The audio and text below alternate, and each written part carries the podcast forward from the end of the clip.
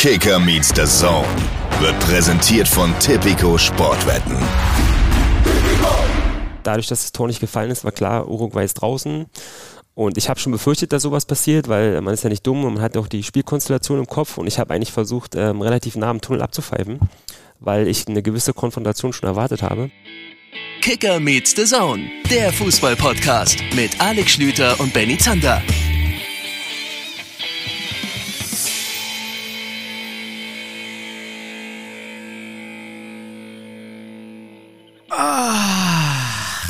Das war's mit dem Winterschlaf von Kicker Meets the Zone. Herzlich willkommen.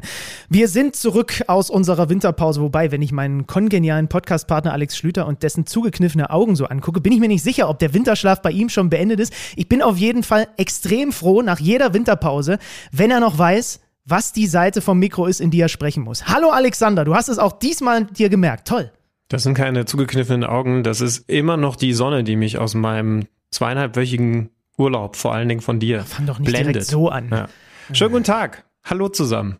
Frohes Neues sagt man. Ich hab gelernt, Knigge empfiehlt bis zum 8. Nee, Knigge empfiehlt ja nicht, sondern Knigge befiehlt. Bis zum 8. sagt man frohes Neues und danach ist es unhöflich. Knigge befiehlt, finde ich irgendwie schön. Das klingt so, als könnte man das auf dem Schulhof benutzen. Also, wir müssen nicht drum rumreden, dass wir beide mittlerweile vollkommen jedweden Bezug zu Menschen, die auf Schulhöfen unterwegs sind, verloren haben. Aber Knigge befiehlt, finde ich so als so Nachsatz eigentlich ganz geil. Ja. Knigge regelt. Ja. Was befiehlt Knigge eigentlich zum Thema, weil ich hier heute in meinem Wohnzimmer aufnehme, zum Thema, wie lange lässt man Weihnachtsbäume noch stehen? Das weiß ich ehrlich gesagt nicht, aber ich kann dir sagen, dass wir es sehr ausgereizt haben. Hier im Hause Schlüter war ja wirklich erstmal Urlaub angesagt und dann sind wir zurückgekommen und waren vor allen Dingen aufgeregt bezüglich des Weihnachtsbaums, aber offensichtlich hat er eine gute Qualität. Er ist ja auch aus dem Hause Schlüter. Die Leute, die mich schon ein bisschen länger kennen, wissen, bei Schlüters werden im Dezember Weihnachtsbäume verkauft und darum war natürlich eigentlich immer klar, ich hätte vertrauen sollen auf vor allen Dingen meinen Bruder, dass da nichts nadelt. Aber trotzdem bin ich ihn gestern noch losgeworden und man legt ihn dann hier, habe ich mal in der Ikea-Werbung gesehen, unten an die Straße. Ja, das glaube ich, Weihnachtsbäume, also Ikea ist das Knigge für die Weihnachtsbäume. Das Geile ist hier, bei mir vorne auf der Straße gibt es extra einen Platz, wo die immer liegen und seit 5 Jahren steht direkt an dem Platz, wo die aber trotzdem weiter liegen, ein Schild, wo steht, hier bitte keine Weihnachtsbäume abladen. Also das funktioniert auch hervorragend. Und du bist dann gestern noch losgegangen, meiner steht noch. Man muss dazu sagen, ich habe den ja erst unmittelbar vor Heiligabend quasi aufgestellt und bin dann erstmal zu meiner Family gefahren und hatte ja keine, normalerweise stellt man so, wann habt ihr euren Weihnachtsbaum zum Beispiel aufgestellt?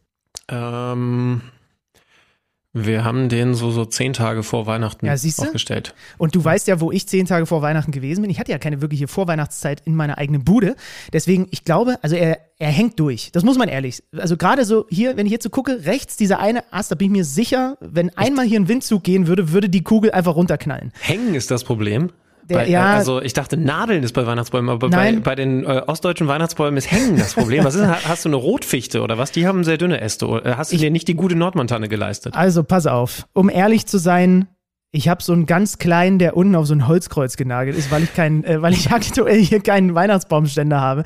Und den kannst du dann natürlich nicht gießen. Und deswegen hängt der, Nadeln tut er nicht, aber er hängt durch. Also ich habe wirklich um diverse meiner kostbaren Weihnachtskugeln habe ich extreme Angst. Tja. Die Römer haben Jesus aufs Kreuz genagelt, Benny nagelt seinen Weihnachtsbaum auf ein Kreuz. Damit nochmal herzlich willkommen. Vielleicht sollen wir stattdessen lieber bereden, was wir heute machen. Wir haben etwas, und das haben wir wirklich noch nie gesagt, 2023 zumindest, etwas Besonderes mit euch vor, denn wir haben uns überlegt, was wir eigentlich besprechen und sind dann darauf gekommen, wir sollten 2023 ein bisschen mehr auf euch hören und haben darum aufgerufen, dass ihr Thesen schickt. Ne, da sind wir wieder im religiösen Bereich und dass ihr Fragen schickt. Ich glaube, die gibt es im zumindest Christlichen etwas weniger, seltener. Und wir beantworten sie. Klar, verscherzt es dir direkt mit den Christen direkt zu Beginn von 2023. Thesen hat man übrigens auch in der Wissenschaft. Ich möchte nur noch mal darauf hinweisen, aber gut. Ja, das ist die Antithese des Fußballs, die hier gesprochen hat. Benny Zander wird später auch noch zu hören sein und zwar auf der Couch von unserem WM-Schiedsrichter, von Daniel Siebert. Denn, und jetzt wird's kompliziert, Leute, aber hey, ihr hattet auch lange genug Urlaub. Benny war bereits in Berlin gewesen haben, während wir jetzt sprechen werden. So ist es korrekt. Ich bin gerade eben wiedergekommen, saß gerade noch im ICE und war bei Daniel Siebert. Also das Interview haben wir schon im Kasten, das hört ihr dann gleich. Später übrigens, haben wir... Keine Sorge, ich habe mich dazu geschaltet, also ich war auch mit dabei, aber ich bin in Hamburg geblieben, Später haben wir dann auch noch einen Termin, der ist noch nicht aufgezeichnet, unser Gespräch, unser Talk mit VfB-Experte vom Kicker, George Moissidis. Das packen wir dann an die entsprechende Stelle, wo wir über den VfB und eure Thesen dazu sprechen. Aber ich würde doch vorschlagen, wenn wir schon noch mal so ein bisschen zurückblicken in Sachen WM, gleich mit Daniel, ihr wisst schon, Cavani und Co.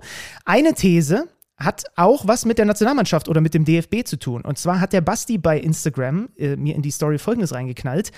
Rudi Völler zum DFB wäre ein klarer Rückschritt. Rudi Völler zum DFB, er ist ja mittlerweile wohl der Mann in der Pole-Position. Da frage ich mich natürlich erst einmal, wäre es ein Rückschritt für den DFB oder für Rudi Völler oder für den deutschen Fußball? Also ich interpretiere es in Richtung für den DFB. Okay. Er ist ja wohl jetzt der Frontrunner, wie man neudeutsch so schön sagt, nachdem zwischenzeitlich es ja eher mal so ein bisschen nach Freddy Bobic ausgesehen hat. Meinung, Schlüter?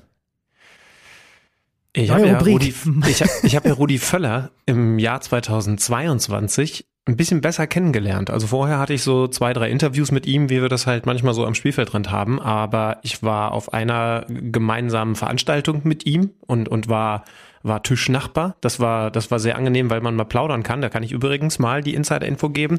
Rudi Völler schaut immer noch sehr, sehr viel Fußball, besonders viel Serie A. Also er könnte das italienische Modell beim DFB reinbringen, denn ihr wisst natürlich, er hat eine römische Vergangenheit aus seiner aktiven Zeit und die italienische Liga ist immer noch seine favorisierte. Klar, ist er auch in der Bundesliga weiterhin zu Hause, also der Mann hat weiterhin viel Fußball geguckt in den letzten Jahren, hat natürlich jetzt auch ein bisschen mehr Zeit und ist ein Mann von Fach, also das ist mal ganz klar. Und übrigens wirklich auch ein extrem sympathischer Typ, also Tante Käthe ist und bleibt Tante Käthe. Ob er jetzt ein Rückschritt wäre, das wage ich zu bezweifeln. Ich glaube, die Kritik kommt ja daher, dass man eben sagt, das ist überhaupt nicht das Jugendliche, das Neue, was man jetzt braucht, sondern eben im Grunde 2002 reloaded. Ist eine gewisse Gefahr dabei, aber dann sind wir wieder bei dem, was wir in der letzten Folge unserer WM-Special-Folgen besprochen haben. Es braucht ja irgendwie die Mischung und ich glaube, entscheidend ist dann eben, was du drumherum kriegst. Das heißt also eine Konstante, einen, der auch dran erinnert, was damals gut geklappt hat und dann eben neues, frisches als Ergänzung ist besser als nur frisches und völlig anderes. Ich sag mal so. Und ich bin selber überrascht davon, dass ich das denke, weil wir haben ja nun während der WM auch darüber gesprochen und über diesen Expertenrat und so. Je länger ich darüber nachdenke, gerade vor dem Hintergrund, dass wir jetzt Januar 2023 haben und also nur noch 1,5 Jahre, was wirklich nicht lange ist in diesem Fußballzeitraum bis zu dieser Heimeuropameisterschaft. Ich glaube, das ist die bestmögliche Lösung, gerade eben in dem Moment. Alle, die sonst mir einfallen, die mir da gut gefallen würden auf dem Posten, sind unter Vertrag und ich fände es zum Beispiel, ehrlicherweise, das habe ich auch da schon mir gedacht, blöd, wenn ein Freddy Bobic jetzt bei der Hertha, wo er gerade weiß Gott genug zu tun hat und da plötzlich spontan rausgeht und beim DFB anfängt. Mhm. Und irgendwie, ich bin selber überrascht, vielleicht ist das die neue Milde in mir im neuen Jahr, aber glaube ich, dass das für diese 1,5 Jahre, weil ehrlicherweise, er hat ja selber gesagt, er sieht sich eigentlich gerade in einem anderen Lebensabschnitt, ne, und wollte jetzt mal ein bisschen kürzer treten. Ich glaube, für die 1,5 Jahre, irgendwas in meinem Bauch sagt mir, mach das mal, ich glaube, das klappt. Ja, ich hatte auch kein schlechtes Gefühl. Aber Rudi Völler ist ein Mensch, bei dem man kein schlechtes Gefühl hat, egal in welchem Bereich. Außer man ist Schiedsrichter, wenn seine Mannschaft verloren hat. Ja, natürlich. Nicht mal, weil die Hartmann hat bei ihm schlechtes Gefühl. Ich glaube, es wäre okay und dein Argument ist nicht schlecht, so einfach es auch ist, aber so kennen wir dich. Warum sollte sich das über den Jahreswechsel geändert haben? Es sind ja auch nicht viele andere Optionen. Also Thomas Tuchel ist jetzt irgendwie der Erste, der mir eingefallen ist, als ich über vertragslose Leute, die im Fußball Verantwortung übernehmen können, schrägstrich sollten, nachgedacht habe. Aber ich glaube, der hat andere Sachen für 2023 auf dem Plan und das ist auch gut so, ohne dass er vielleicht schon weiß, was da konkret überhaupt auf dem Plan ist. Aber ich könnte damit leben.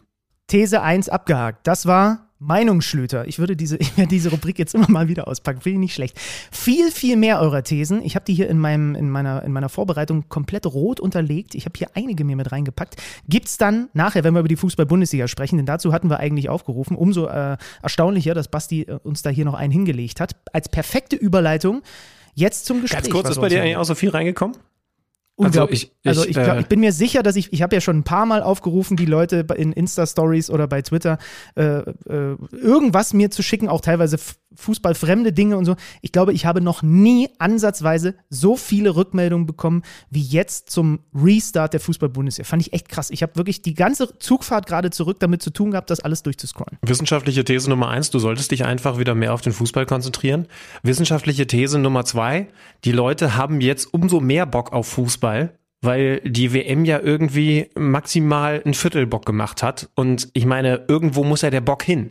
Also der Fußballbock im Deutschen, so an sich, der ist ja da. Der ist ja grundsätzlich erstmal in den Genen mit dabei. So, und jetzt hast du über 2 Monate einfach diese Unterdrückung im eigenen Körper gehabt, im eigenen Leibe. Und der hat sich jetzt bei uns beiden zumindest für die kleine Zielgruppe entladen. Denn ich war auch erstaunt, wie viel da reinkam. Ich hab selber eine Social-Media-Pause gemacht. Ich habe nur vergessen, das anzukündigen. Und dann habe ich mir gedacht, wahrscheinlich haben mich die meisten dann vergessen, wenn sie mich überhaupt vorher gekannt haben. Aber es kam erstaunlich viel rein. Also irgendwie macht das Lust auf... Also das hat jetzt wiederum uns Lust gemacht, mir zumindest, auf das, was da jetzt in der Rückrunde ansteht. Ich kann nur nicht mehr davon reden, dass es diese Rückrunde plus das, was noch aus der Hinrunde ist. Das können wir bitte einfach festhalten, dass wir jetzt immer Rückrunde sagen? Zweite Saisonhälfte, da kommst du fein raus aus der Nummer. Stimmt, weil das ist okay. Dann nicht genau definiert. Halten wir das fest. Heißt das aber im Umkehrschluss dann auch, dass diese Pause jetzt richtig war, weil ich habe unter anderem auch im Kicker Hälfte ist doch definiert, oder? Also egal, wir sagen Hälfte. Ja, das ist eine These von dir. Weil ich habe unter anderem vergangene Woche im Kicker auch gelesen, dass die Bundesliga eine Chance vertan hat, während in der Premier League, in La Liga, in der Serie A die Top-Duelle waren, hat die Bundesliga durchgeatmet. Aber vielleicht hat das ja nicht nur den Spielern gut getan, gerade auch denen, die bei der WM waren, sondern auch den etwas übersättigten Fußballfans in Deutschland, oder? Ja gut, stimmt. Man konnte natürlich jetzt schon wieder Fußball gucken. Es ist mir natürlich aufgefallen, dass ich jetzt umso mehr von den Spielen gesehen habe, die dann auch besonders gut gewesen sind. Das wird ja auch durchaus Plan gewesen sein. Also in allererster Linie ist es, glaube ich, für die Spieler mal ganz gut gewesen, die jetzt aber eben also aus deutscher Sicht eher ein bisschen mehr Pause hatten, als nötig gewesen wäre. Das haben sie sich eben selber durch das Vorrunden aus eingebrockt, weil die meisten deutschen Nationalspieler eben da waren. Also in der Bundesliga sind die meisten Nationalspieler Deutsche. So ist meine These. Die ist aber auch relativ leicht nachzuvollziehen. Weiß ich nicht. Also man kann ja auch sagen, dass es für die deutschen Mannschaften sehr gut sein wird, wenn die Saison dann wieder so richtig in Fahrt gekommen ist und man dann eben merkt, dass die englischen Vereine schon wieder auf dem Zahnfleisch daherkommen und wir aber eben noch richtig frisch rumkriechen, weil wir eben ein bisschen mehr Erholungspause hatten. Also sind wir ehrlich, für die Di Marias, der fällt mir jetzt gerade ein, weil ich ihn gerade gesehen habe im Verein und gedacht, ach stimmt, der spielt ja auch schon wieder. Für die Di Marias dieser Welt ist es ja auch einfach krank gewesen, jetzt direkt wieder im Einsatz eigentlich sein zu müssen, wenn sie nicht noch 1, 2 Spiele geschont wurden. Aber es bleibt ja irgendwie verrückt und das finde ich dann, und deswegen will ich es gar nicht anders sehen. Das fand ich jetzt mal sehr vernünftig von der Bundesliga, diese Pause zu machen. Ja, ich denke nochmal drauf rum, während wir jetzt Daniel Siebert hören, denn gleiches, was für die Spieler galt natürlich auch für unseren deutschen Schiedsrichterteilnehmer an dieser Weltmeisterschaft. Da war auch nach der Gruppenphase Schluss. Wir werden gleich ausführlich darüber reden, was unmittelbar vor oder während seines oder nach seines letzten Einsatzes passiert ist. Daniel Siebert, unser Mann, der an der Pfeife Deutschland vertreten hat in Katar bei der Weltmeisterschaft, und wir haben uns, wie gesagt, vor ein paar Minütchen ungefähr ausführlich mit ihm unterhalten. Ich in Köpenick und Alex Schlüter virtuell dabei. Ja komm, ich kann euch, wenn wir jetzt schon mal so ein bisschen retrospektiv arbeiten, den Luxus mit auf den Weg geben, euch jetzt das Bild in den Kopf zu beißeln. Also ich saß hier an meinem Schreibtisch in Hamburg, wo ich jetzt schon wieder sitze, der das hier kann. Ihr wisst schon. Und Benny saß mir über Zoom zugeschaltet auf der Couch von Daniel Siebert. Im Hintergrund war so ein bisschen so die gute klassische Lamelle als Vorhang. Und man konnte tatsächlich durch diesen Vorhang durchsehen, dass das ganz gutes Wetter in Köpenick gewesen ist. Und direkt neben ihm auf der Couch Daniel Siebert. Also so war die Konstellation. Nicht ganz, es sah für dich wohl so aus. Es war die Essecke. Es war nicht die Couch. Es war die Essecke. Es war die Essecke. Okay, aber dann hast du dich ja so couchig hingefläzt. Ja. Du weißt, egal wo ich sitze, es sieht immer aus, als wäre ich auf der Couch. Es ist immer der Couchsitz. Ja. Egal wo, im Auto, auf der Schulbank, es ist der Couchsitz. Und so fand folgendes Gespräch statt.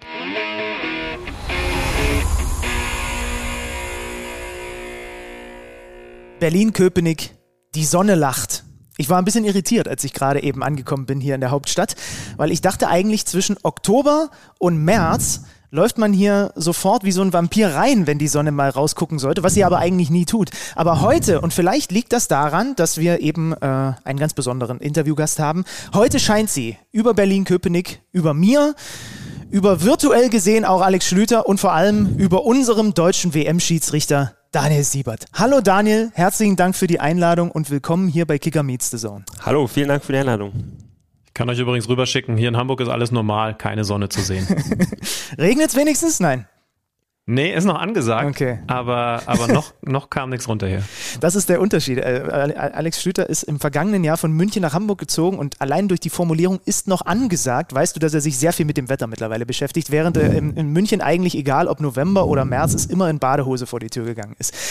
Wir sind hier tatsächlich also mal wieder bei einem Schiedsrichter zu Hause. Der letzte KMD-Gast, der uns bei sich zu Hause begrüßt hat, war Dennis Altekin. Also ihr Schiedsrichter scheint weniger Berührungsängste mit uns Journalisten zu haben, als man manchmal glauben mag. Entweder so oder ganz ehrlich, weil ich mir das Leben auch damit leichter mache, ne? Die Leute lieber zu mir nach Hause zu holen, als irgendwo hinzufahren und wieder einen Tag für die Schiedsrichterei unterwegs zu sein. Von daher ist es so dann doch angenehmer. Stimmt, du holst die Pappnasen einfach zu dir. Ist eigentlich clever, ist eigentlich clever. Wir sind jetzt, ich habe extra nochmal nachgeguckt, es fühlt sich zwar nicht so an, aber es sind 1,5 Monate vergangen seit der Fußball-Weltmeisterschaft. Fühlt sich das für dich viel oder wenig an, die Zeit, die vergangen ist? Hätte jetzt nicht gedacht, dass es so lange ist, obwohl in der Zeit viel passiert ist. Man muss ja so ein Turnier und die Zeit, das ganze Jahr 2022 verarbeiten. Das heißt, ich war nach dem Turnier im Urlaub. Das heißt, da ist schon ein bisschen Zeit vergangen. Und dann sind wir eigentlich schon wieder in den Startlöchern, mitten in der Rückrundenvorbereitung. Und nächste Woche geht es ja auch schon wieder los. Wir waren im Trainingslager. Da ist ja auch ein bisschen Zeit vergangen. Also, dass ein paar Tage jetzt hinter uns liegen seit WM-Finale ist klar, aber dass es doch 1,5 Monate sind, hätte ich nicht gedacht. Und konntest du denn diese 1,5 Monate zur Reflexion nutzen? Hast du im Urlaub das Ganze so ein bisschen verdauen können und kannst uns jetzt mal verraten, wie du so zurückblickst auf diese WM-Erfahrung da in Katar? Ja, verdauen konnte man es dann doch recht schnell, weil ganz ehrlich, so mental die Belastung mit 2 Spielen war jetzt nicht so hoch. Das heißt, ich habe nicht so lange gebraucht, um es alles zu verarbeiten. Bei mir ist dann eher so die Sache, dass man die ganze Entwicklung mal so jetzt Revue passieren lassen muss, was jetzt innerhalb der letzten 2 Jahre passiert ist. Da braucht man einen Moment länger, um das alles zu verarbeiten. WM ist relativ schnell gegangen und mit dem Trainingslager schärft man eigentlich auch wieder Sinne und ist eigentlich auch wieder hungrig, jetzt in der Rückrunde halt wieder seinem Amt nachzugehen. Ne? Mhm. Erste Rechercheleistung aus Hamburg. Du hast gesagt, es sind 1,5 Monate seit der WM. Das ist natürlich nicht ganz korrekt, aber ich glaube, du meintest seit Daniels letztem Einsatz, ne? Das ist korrekt, genau, so meinte ich das. Nur weil wir so findige Hörer haben, die dir das jetzt wieder um die Ohren gehauen hätten. aber Daniel, weil du es angesprochen hast, wollen wir ein bisschen chronologisch vorgehen. Wie und wann hast du denn davon erfahren, dass du der deutsche Schiedsrichter bei dieser Weltmeisterschaft sein wirst? Gab es da schon eine Vorauswahl? Wie überrascht ist man da dann noch? Es gab eine Vorauswahl, ja, es ist ja auch ein riesen Casting-Prozess, der da abgelaufen ist, bevor man dann schlussendlich die 36 Schiedsrichterteams waren es, glaube ich, nominiert hat. Und du hast es in den Recall geschafft. Ich habe es in den Recall geschafft und dann halt auch ins Finale, ohne singen zu müssen, ja. Ich glaube, es war irgendwann im Sommer, Juli, und dann halt per Mail offiziell von der FIFA, herzlichen Glückwunsch, das sind die Schiedsrichterteams, ihr seid dabei, und dann war man halt angeschrieben, war in der Liste dabei und hat sich entsprechend gefreut, dass man den DFB repräsentieren darf. Aber wie sieht das denn aus? Also gibt es dann vorher tatsächlich regelmäßig Kontakt zu den Leuten, die das am Ende entscheiden, die da casten? Ja. Und wie sieht so ein Casting aus? Also der Prozess startete eigentlich mit, ich glaube sogar, dass die FIFA sich insgeheim schon Gedanken macht, immer nach jeder WM, ist sozusagen nach der WM, ist für die vor der WM, dann geht es schnell los, wer ist also irgendwie perspektivisch noch ein Kandidat für die nächste WM, und so richtig im Prozess drin war man, glaube ich, 2 Jahre vor WM-Beginn. Das begann dann halt mit der Nominierung zur U20-WM, dass alle möglichen Kandidaten, die noch nicht bei einer WM teilgenommen haben, sollen sich dann mal so ein bisschen ausprobieren und sollen sich beschnuppern bei Juniorenturnieren, entweder U17 oder U20-WM, das war bei mir in Polen bei der U20-WM, ich glaube, die ist 2019 hat die stattgefunden oder 2020, und danach waren vereinzelte Lehrgänge mal in Doha als auch in Abu Dhabi. Und da kamen wir dann immer wieder mit den allen europäischen Schiedsrichtern zusammen, müssen Leistungstests machen, Sprachtests machen, man committet sich bei Regelauslegungen, Und die Leute hören halt einem zu, was die Schiedsrichter zu sagen haben, wie die antworten, wie die sich so geben. Und irgendwann wird dann halt die finale Entscheidung getroffen. Und das war also im Jahr 2022 im Sommer. Aber bei diesen Tests, also das stelle ich mir dann richtig vor, da sind dann schon auch noch andere deutsche Teams mit dabei gewesen, die ebenfalls in der Verlosung waren. Ja, wir hatten, also ich weiß, dass Felix Zweier auch ein Kandidat dabei war, aber da waren wir nicht auf einem Lehrgang, der war auf einem separaten Lehrgang, weil es natürlich eine Riesengruppe und auf den Lehrgängen, wo ich teilgenommen habe, war ich tatsächlich der einzige deutsche Schiedsrichter damals. Aber das ist schon interessant, dass dieser Prozess im Grunde genommen beginnt, deutlich auch noch vor deinen EM-Einsätzen. Ich hätte gedacht, dass das alles ein bisschen mehr miteinander verknüpft ist, vergesse aber offensichtlich dabei, dass UEFA und FIFA ja nicht ganz so miteinander verknüpft sind. Das ist korrekt. Ja. Das lassen wir so stehen. Bundesliga und FIFA ja jetzt auch nicht direkt. Entsprechend kurz war die Pause bei dieser ja so besonderen Weltmeisterschaft, also vor dieser besonderen Weltmeisterschaft. Wann bist du dann rübergeflogen und wie sieht dann so eine kurze Vorbereitung aus? Was passiert da noch? Rübergeflogen nach Katar, meinst du, zu WM, oder? Ja. Das, ja. Also wir wurden alle einberufen, die dann dort pfeifen sollten. Ich glaube zum 9. November. Also waren wir eigentlich das Team von allen Teilnehmern, die am ehesten dort angereist sind. Und wir hatten dann tatsächlich noch 10 volle Tage zur Vorbereitung. Und die Vorbereitung lief dann eigentlich immer in 2 Blöcken ab. Wir hatten halt einen physischen Teil, wo wir trainiert haben, noch an Schwerpunkten und an Defiziten gearbeitet haben. Wir hatten einen theoretischen Teil, wo wir dann also die einheitliche Regelauslegung besprochen haben. Und on top kam dann noch ein Turnier, was veranstaltet wurde mit katarischen Teams, sodass wir einfach das, was wir gelernt haben, auf theoretischer Ebene noch in einem Turnier anwenden sollten. Und da ging es dann vor allen Dingen auch, dass wir diese so ein bisschen so Matchpraxis, Spielpraxis aufnehmen, sodass wir, wenn wir in das erste WM-Spiel gehen, nicht irgendwie mit einem Monat Pause ohne ein Spiel zu pfeifen, wenn wir dann das WM-Spiel angehen. Das war eigentlich schon richtig gut vorbereitet, weil die Spieler machen es ja genauso. Die gehen auch nicht in ein WM-Spiel, ohne ein letztes Vorbereitungsspiel zu haben. Und das ist für die Schiedsrichter natürlich auch essentiell, so in so einen Flow zu kommen, sich ein bisschen Selbstvertrauen anzupfeifen, damit es dann, wenn du den ersten WM-Pfiff hast, dass es dann wirklich, dass du weißt, du bist selbstbewusst und kannst selbstbewusst ins Spiel reingehen. Die Formulierung klaue ich dir beim nächsten Live-Kommentar. Er hat sich mit diesem Pfiff gerade, er hat sich durch diese Entscheidung Selbstbewusstsein angepfiffen. Ja, ist tatsächlich so. Also wenn du halt lange kein Gefühl fürs Pfeifen bekommen hast, für die Zweifel bekommen hast, dann bist du so aus dem Nichts und weißt auch nicht so richtig, wo du stehst. Das ist so ein klassisches Gefühl auch für die Spieler. Man weiß nicht, wo man steht und als Schiedsrichter ist es genauso. Wenn du halt wirklich lange nichts gepfiffen hast, dann musst du erstmal wieder reinkommen. Ne? Mhm. Heißt aber auch, weil die Bundesliga ja noch lief, dass du quasi eher aus dem Bundesliga-Team abgezogen wurdest, genau, um entsprechend frühzeitig in Katar vor Ort sein zu können. Ja, ne? Genau. Also in Deutschland war es so, dass da die Bundesliga noch nicht vorbei war. Ich glaube, die südamerikanischen Schieds, die hatten Vorteil, weil da war die Saison schon lange beendet. Vorteil oder Nachteil, weil die kommen dann aus der langen Pause, haben dann vielleicht ein paar Schwierigkeiten, den Flow wieder aufzunehmen. Die letzten 2 Spieltage war ich dann nicht verfügbar für die Bundesliga. Ah ja, okay. Und jetzt hast du die Kollegen schon angesprochen. Das Erste, was mich da auch interessiert, weil es ja doch auch nochmal was anderes ist, sicherlich als bei einer Europameisterschaft, wenn du die um dich hast, wenn du auch im Turnierverlauf siehst, wie die auf dem Feld agieren. Fällt dir auf, dass es von Kontinent zu Kontinent so ein bisschen auch Unterschiede gibt, was, ich sage jetzt mal, die Schiedsrichterkultur, die Art des Pfeifens und so weiter angeht? Oder ist das universeller, als ich jetzt denke? Es ist schon sehr individuell, man kann es auch nicht pauschal sagen, weil du hast immer natürlich auch in Europa Schiedsrichter, die haben einen anderen Style, der vielleicht mehr zu Südamerika passt. Du hast auch in Südamerika Schiedsrichter, die haben dann eher den europäischen Stil. Grundsätzlich finde ich, kann man das pauschal nicht so bewerten. In jedem Land und auf jedem Kontinent hast du halt unterschiedliche Schiedsrichtertypen. Mhm.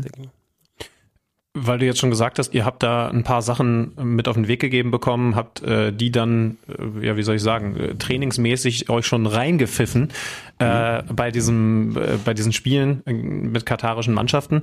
Wie sah denn das dann, bevor die ersten Spiele bei der Weltmeisterschaft offiziell losgingen, aus? Gab es dann da mehrere grundsätzliche Ansprachen nochmal auf was solltet ihr achten? Also ich kann mir gut vorstellen, dass da nochmal ganz klar Fokus drauf gelegt wurde, was die wichtigsten Dinge sind. Ja, also wichtig ist ja bei einem Turnier immer die einheitliche Regelauslegung. Also wenn du als Schiedsrichter ein Spiel pfeifst und legst eine Szene so aus, dann kann es nicht sein, dass der nächste Schiedsrichter bei einem anderen Spiel die Szene komplett andersrum auslegt. Ne? Das kennen wir ja auch aus der Bundesliga, ja? Dass der Vorwurf dann schnell gemacht wird, das ist willkürlich. Und das möchte man natürlich vermeiden, weil du halt sehr, sehr viele Spiele in einem kurzen Zeitraum hast und kannst natürlich dann super wunderbar vergleichen. Von daher wird wirklich darauf geachtet, dass du Notbremsen oder rote Karten für grobes Foulspiel, dass die halt wirklich einheitlich ausgelegt werden. Da werden dann sehr, sehr strenge Kriterien an den Tag gelegt, die wir dann natürlich zu befolgen haben. Und ein Schwerpunkt ist natürlich auch die Eingriffsschwelle, ja, das, was wir in Deutschland auch immer leben, wo wir uns manchmal schwer tun, zu sagen, wann haben wir einen klaren Fehler, wann nicht.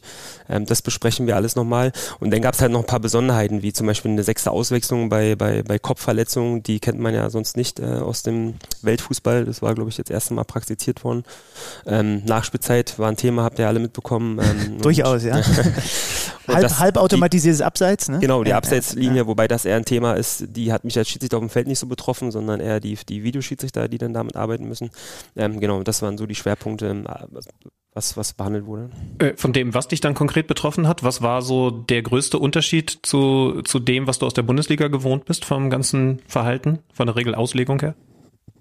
Oh, so viel Unterschiede, jetzt spontan gesagt, hätte ich mir vorbereiten sollen, war gar nicht der Fall. Also, die Regeln, wir aus Deutschland wollen ja eigentlich uns auch dem Weltfußball anpassen, sprich der UEFA und der FIFA, von daher sind wir in Deutschland gar nicht so weit entfernt und spontan. Wie viel Nachspielzeit hast du gehabt in den beiden Spielen? 4? Oh, bei mir war es nicht so viel, ehrlicherweise. Okay. Also ich hatte auf alle Fälle einstellig. Okay. Wie das jetzt genau waren, kann ich konkret nicht sagen, aber ich hatte jetzt keine Halbzeit, wo ich eine zweistellige Nachspielzeit hatte. Ne? Ist verrückt, oder? Dass wir darüber sprechen, das klingt so. Aber es ist normal jetzt geworden. Ja, das sind natürlich auch dann für euch ein paar Meter mehr, die ihr über das Spiel laufen musstet, weil halt mehr Spielzeit ist. Wie war das mit der, wie sagt man, Einstiegsschwelle des Videoschiedsrichters? War das deutlich anders als in der Bundesliga? Deutlich anders würde ich nicht sagen. Ein paar Feinheiten gibt es da schon. Also man hat schon relativ klar formuliert, dass man schon immer die nicht unbedingt einen klaren und den offensichtlichen Fehler braucht, sondern der VAR sollte, wenn er sich die Szene nochmal angeschaut hat, für sich neu bewerten. Und wenn er halt den Kriterien verfolgt, die FIFA an den Tag gelegt hat, und das ist für ihn dann sozusagen ein Elfmeter. Und ich habe auf dem Feld zum Beispiel keinen Elfmeter gegeben, aber nach den Kriterien, nach Studium der Bilder ist es ein Elfmeter, dann soll er mich halt rausschicken. Und dann geht es sich darum, ist das jetzt ein klarer Fehler, ist es verständlich, was der Schiedsrichter auf dem Feld gepfiffen hat, sondern wir alle, sowohl die Schiedsrichter in erster Linie und wenn da ein Fehler unterlaufen ist, dann halt der VAR, sollten halt den Kriterien der FIFA Folge leisten und dementsprechend war die Eingriffsschwelle vielleicht gefühlt ein bisschen geringer, weil halt der VAR nicht irgendwie versucht, eine Entscheidung durchzudrücken oder stehen zu lassen, sondern der muss für sich neu bewerten und wenn da halt was falsch war, dann war es was falsch. Es wurde das erste Mal über dich diskutiert bei diesem Turnier, da hattest du noch gar nicht gepfiffen. Tatsächlich. Und zwar wurde diskutiert, weil du erst knapp eine Woche nach dem Eröffnungsspiel zum ersten Einsatz gekommen bist, am zweiten Gruppenspieltag. Ja. Hast du wahrscheinlich da gar nicht so mitbekommen, aber hier war das tatsächlich ein Thema, dass man darüber ein bisschen gesprochen hat. Naja, ist das vielleicht auch so ein kleiner Fingerzeig in Richtung des DFB, weil man ja nicht bei allem mit der FIFA auf Linie war. War das vorher in irgendeiner Art und Weise abgesprochen oder sitzt du wirklich, so wie ich mir das vorstelle, auf heißen Kohlen und wartest sehnsüchtig darauf, dass man dich endlich von alleine lässt? Ja, genau so ist es. Abgesprochen ist da im Vorfeld nichts.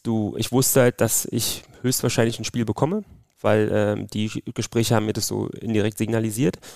Und ich habe es gefühlt nicht so empfunden, dass ich jetzt auf irgendeiner Warteliste bin und erst am zweiten Spieltag pfeife. Wenn man sich einfach die Zahlen der Schiedsrichter, die vor Ort anwesend sind, anschaut, dann war das halt auch vielleicht ein Stück weit erwartbar. Nicht jeder Schiedsrichter kann ja am ersten Spieltag pfeifen. Da sind ja nur, erster Spieltag bedeutet 12 Spiele, glaube ich, oder? Wie viele Gruppen hatten wir denn? Wir hatten und dann 8, jeweils 2. 8 Gruppen, also 16 Spiele. Genau, ja. 16 Spiele und wir sind 36 Schiedsrichter. Das heißt, wenn ich ganz viel Pech gehabt hätte, hätte ich nicht mal am zweiten Spieltag ein Spiel bekommen, dann wäre ich vielleicht der 33. Schiedsrichter ein Spiel bekommt und bin am Spieltag 3 mit meinem ersten Spiel unterwegs. Ne? So, davon gibt es ja auch Fälle. Reine Mathematik, ja. Reine Mathematik. Von daher war ich jetzt im zweiten Block drinne, was für mich als Rookie, der erste Mal bei der WM pfeift, für mich völlig in Ordnung war und ich habe es noch nicht so empfunden, dass ich jetzt irgendwie auf die Warteliste gesetzt wurde. Tunesien gegen Australien ist es am Ende geworden. Kickernote 2,0. Wir wissen ja, der Kicker hat bekanntlich immer recht. Hast du deine Leistung selbst auch so eingeschätzt? Ja, ich hätte mir ehrlicherweise selbstbewusst jetzt mal, nicht arrogant, die Note auch gegeben. Es lief wirklich gut. Es war für mich von der Ansetzung ein dankbares Spiel. Ich hatte gehofft, dass es eigentlich so ausgeht, wie es ausgegangen ist. Australien ist eine Mannschaft, die eigentlich nicht irgendwie für Unsportlichkeiten oder Unfairness bekannt ist. Tunesien war für mich ein Trumpf, die habe ich schon kennengelernt gehabt beim Arab Cup, bei diesem Vorbereitungsturnier. Ein Jahr zuvor hat man auch gemerkt, dass sie mich wiedererkannten und dass man vorm Spiel auch da eine gute Beziehung aufbauen konnte. Und trotz der Dramatik, trotz des offenen Spielstandes und trotz der Situation, dass beide Mannschaften ja schlecht ins Turnier gestartet sind, hatten wir permanent die Kontrolle, hatten ein gutes Gefühl. ein, zwei Highlights konnten wir setzen und von daher war ich mit dem ersten Spiel sehr, sehr zufrieden. Aber du musstest auch abliefern, sind wir ehrlich, denn während deiner Wartezeit hatte die deutsche Nationalmannschaft verloren. Das heißt, du warst unter Zugzwang, da wieder was auszubügeln. Ja, also so geht man natürlich als Schiedsrichter rein. Quatsch, ja. Aber man denkt ja dann schon egoistisch und an sich und guckt jetzt oder an sich und sein Team und guckt da, dass man jetzt bestmöglich aus dem Spiel rauskommt, unabhängig, was die deutsche Nationalmannschaft da praktiziert. Hast du deutsche Spiele im Stadion sehen können? Leider nicht, weil wir konnten theoretisch zu jedem Spiel gehen, aber die Ansage war schon Ortszeit 22 Uhr die Spiele und ich glaube, die beiden ersten deutschen Spiele waren immer abends bei uns, 22 Uhr. Die sollte man besser meiden, gerade wenn am nächsten Morgen ein Training ist. Wir haben aber recht früh trainiert, wegen dem Wetter. Du kannst ja nicht in der Mittagssonne trainieren. Also Schiri-Sperrstunde. Da gab es eine Sperrstunde, Ausgangssperre. Ein lauter Pfiff und alle mussten ins Bett. Genau. Nee, also wenn man die Spiele professionell vorbereiten möchte, auch das Training, dann geht man halt nicht um 10 Uhr noch zum Spiel, weil dann ist Mitternacht Schlusspfiff, bis du zurück im Stadion bist, es ist 1:30 und dann hat es nichts mit professioneller Spielvorbereitung zu tun oder mit professioneller Handhabe eines WM-Turniers zu tun und dann hat sich natürlich jeder daran gehalten, dass man die 22 Uhr Spiele dann nicht besucht hat. Jetzt hast du in Bezug auf die Tunesier schon was Interessantes angedeutet, was ich auf dem Zettel als Frage hatte, beziehungsweise immer noch habe. Ist schon ein großer Unterschied offensichtlich, ob du die Leute kennst aus der Bundesliga oder ob du die meisten Spieler auf dem Feld überhaupt erstmal kennenlernen musst. Also ich stelle mir in der Bundesliga vor, dass dann irgendwann natürlich, wenn du sie zum 12. Mal gepfiffen hast, klar ist, ey Müller, Kimmich, quatsch mich mal nicht voll, dass du auch einen anderen Ton anlegen kannst, dem gegenüber. Und da musst du dich ja quasi erstmal persönlich vorstellen. Das macht das Pfeifen anders, oder? Ist so, absolut, kann ich unterstreichen. Wie bei einem Spieler, beim Schiedsrichter, das Feld ist noch ein bisschen krasser. Ein Schiedsrichter Leistung oder die, wenn man die Leistung bewertet, die ist immer bestehend aus Qualität oder aus seinem Potenzial und die Erfahrung, die er hat. Und die Erfahrung sammelt er durch die Spiele. Und du musst die Spieler kennenlernen, aber viel wichtiger ist auch, dass die Spieler dich kennenlernen und wissen, wie der Schiedsrichter tickt. Und je mehr du mit den Spielern agiert hast, je mehr du mit den Spielern schon irgendwie gleiche Erfahrungen gesammelt hast, desto besser kommst du denn durch die weiteren Spiele, desto akzeptierter bist du und das hat man gerade bei Tunesien deutlich gemerkt. Ja. Du hattest dann nochmal 5 Tage Wartezeit bis zu deinem zweiten Einsatz und verrätst uns jetzt bitte mal, was du dir gedacht hast, als dann die Ansetzung kam, letzter Spieltag in Gruppe H, Duell Ghana gegen Uruguay. Hast du direkt auf der Kappe gehabt, dass das kein alltägliches Spiel ist, wegen der Vorgeschichte? Ja, weil der zweite Spieltag war schon rum. Wir haben die Spiele halt immer 2 Tage vor deinem Spiel bekommen oder erfahren. Und da war der zweite Spieltag schon rum und da war klar, dass das Dramatik pur verspricht in der Gruppenphase, weil dieses Spiel war sozusagen offen und das Problem ist ja auch noch für die beiden beteiligten Mannschaften, dass da mit Korea auch noch ein dritter Partner dabei ist, der auch noch Ambitionen hat, weiterzukommen. Und so war da schon eine spezielle Konstellation, auch mit dem Spiel 2010, muss man bedenken. Sollen wir das nochmal kurz erklären? Handspiel von Luis Suárez in der Verlängerung auf der Torlinie. Das wäre das 2:1 für Ghana gewesen. Suárez fliegt mit Rot vom Platz. Es geht ins Elfmeterschießen und Asamoah Gyan verschießt am Ende das Ding und so geht Uruguay gegen Ghana eine Runde weiter. Und er hat, glaube ich, so sinngemäß auch irgendwie vor dem Spiel nochmal gesagt, er wüsste nicht, wofür er sich da zu entschuldigen hat oder so. Ja, das hast du natürlich auch gelesen und das ist halt eine ganz besondere Konstellation, weil du hast ein offenes Spiel. Beide Mannschaften wollen natürlich unbedingt die K.O.-Phase erreichen. Dann hast du halt diese Vorgeschichte und du hast on top einfach die Protagonisten noch dabei. Ne? Also der Suárez war da. Ne? Ist ja vielleicht nochmal eine andere Konstellation, wenn du zwar die Vorgeschichte hast, aber irgendwie sind die Spieler durchgetauscht, irgendwie sind da jetzt Spieler dabei, die haben das, was 2010 war, nicht erlebt, aber die waren alle da und dann macht es das irgendwie noch greifbarer. Ne? Mhm. Und du hast das im Stadion auch gespürt von der Stimme und dass Suárez natürlich nach dem Interview ausgepfiffen wurde, dass Ghana irgendwie auf, ich will nicht sagen auf Rache ist so ein schlimmes Wort, aber das hat gekribbelt auf alle Fälle, das hast du halt gespürt und ja, klar, mal viele Gespräche vorher geführt, welche Szenarien können entstehen. Und klar war, wenn es halt bis zum Ende spannend und offen bleibt, nicht nur der Spielstand, sondern wirklich die Situation allgemein in der Gruppe, dann musst du auch mit allem irgendwie rechnen. Kurz zusammengefasst, es ist so gekommen. Uruguay gewinnt mit 2:0. Ghana verschießt einen Elfmeter, zu der ganzen Thematik kommen wir gleich noch. Parallel gewinnt Südkorea 2:1 gegen Portugal. Und die Situation in der Gruppe ist dann, Uruguay fehlt ein Tor zum Weiterkommen. Portugal mit 6 Punkten erster, Südkorea wie Uruguay 4 Punkte, aber die einen 4:4 Tore, die anderen 2:2 Tore. Wurde der Zwischenstand aus dem Parallelspiel eigentlich regelmäßig durchgegeben im Stadion? Hast du das in irgendeiner Art und Weise mitbekommen? Oh, regelmäßig weiß ich nicht, aber auf alle Fälle denn der entscheidende in der Nachspielzeit, als Korea gescored hat und da siehst du dann wirklich, also die zeigen erstmal das Ergebnis 2:1 und was das Dramatische war, dass dann halt die Animation eingeblendet wurde und wir sehen alle auf dem Feld, weil ich hatte gerade einen Freischuss für Uruguay gegeben, Spielroute, und dann gibt es ja mal diese Stadionmelodie, jetzt passiert was an der Anzeige, und dann siehst du wirklich die Animation Korea von 4 auf 2, Uruguay von 2 auf 3 in der Nachspielzeit. Oh Gott! Und ich sehe so, gucke um mich um und sehe so, alle Spieler kriegen es mit von Uruguay, beziehungsweise nicht alle, aber 2, 3 Spieler schon, und die haben dann sofort auf die Anzeigentafel gezeigt, sodass dann natürlich ihre Mitspieler das bekommen haben, und dann ging es, bitte jetzt alles nach vorne werfen, Brechstange rausholen, wir brauchen jetzt unbedingt noch ein Tor, damit wir dann doch noch weiterkommen. Ne? Es gab zwei ganz knifflige und ich sag jetzt mal aus Uru-Sicht emotionale Szenen. Cavani, Godín und Co. wollten zweimal einen Elfmeter haben, den du ihnen verwehrt hast. Jetzt retrospektiv, beide Male richtig von dir entschieden?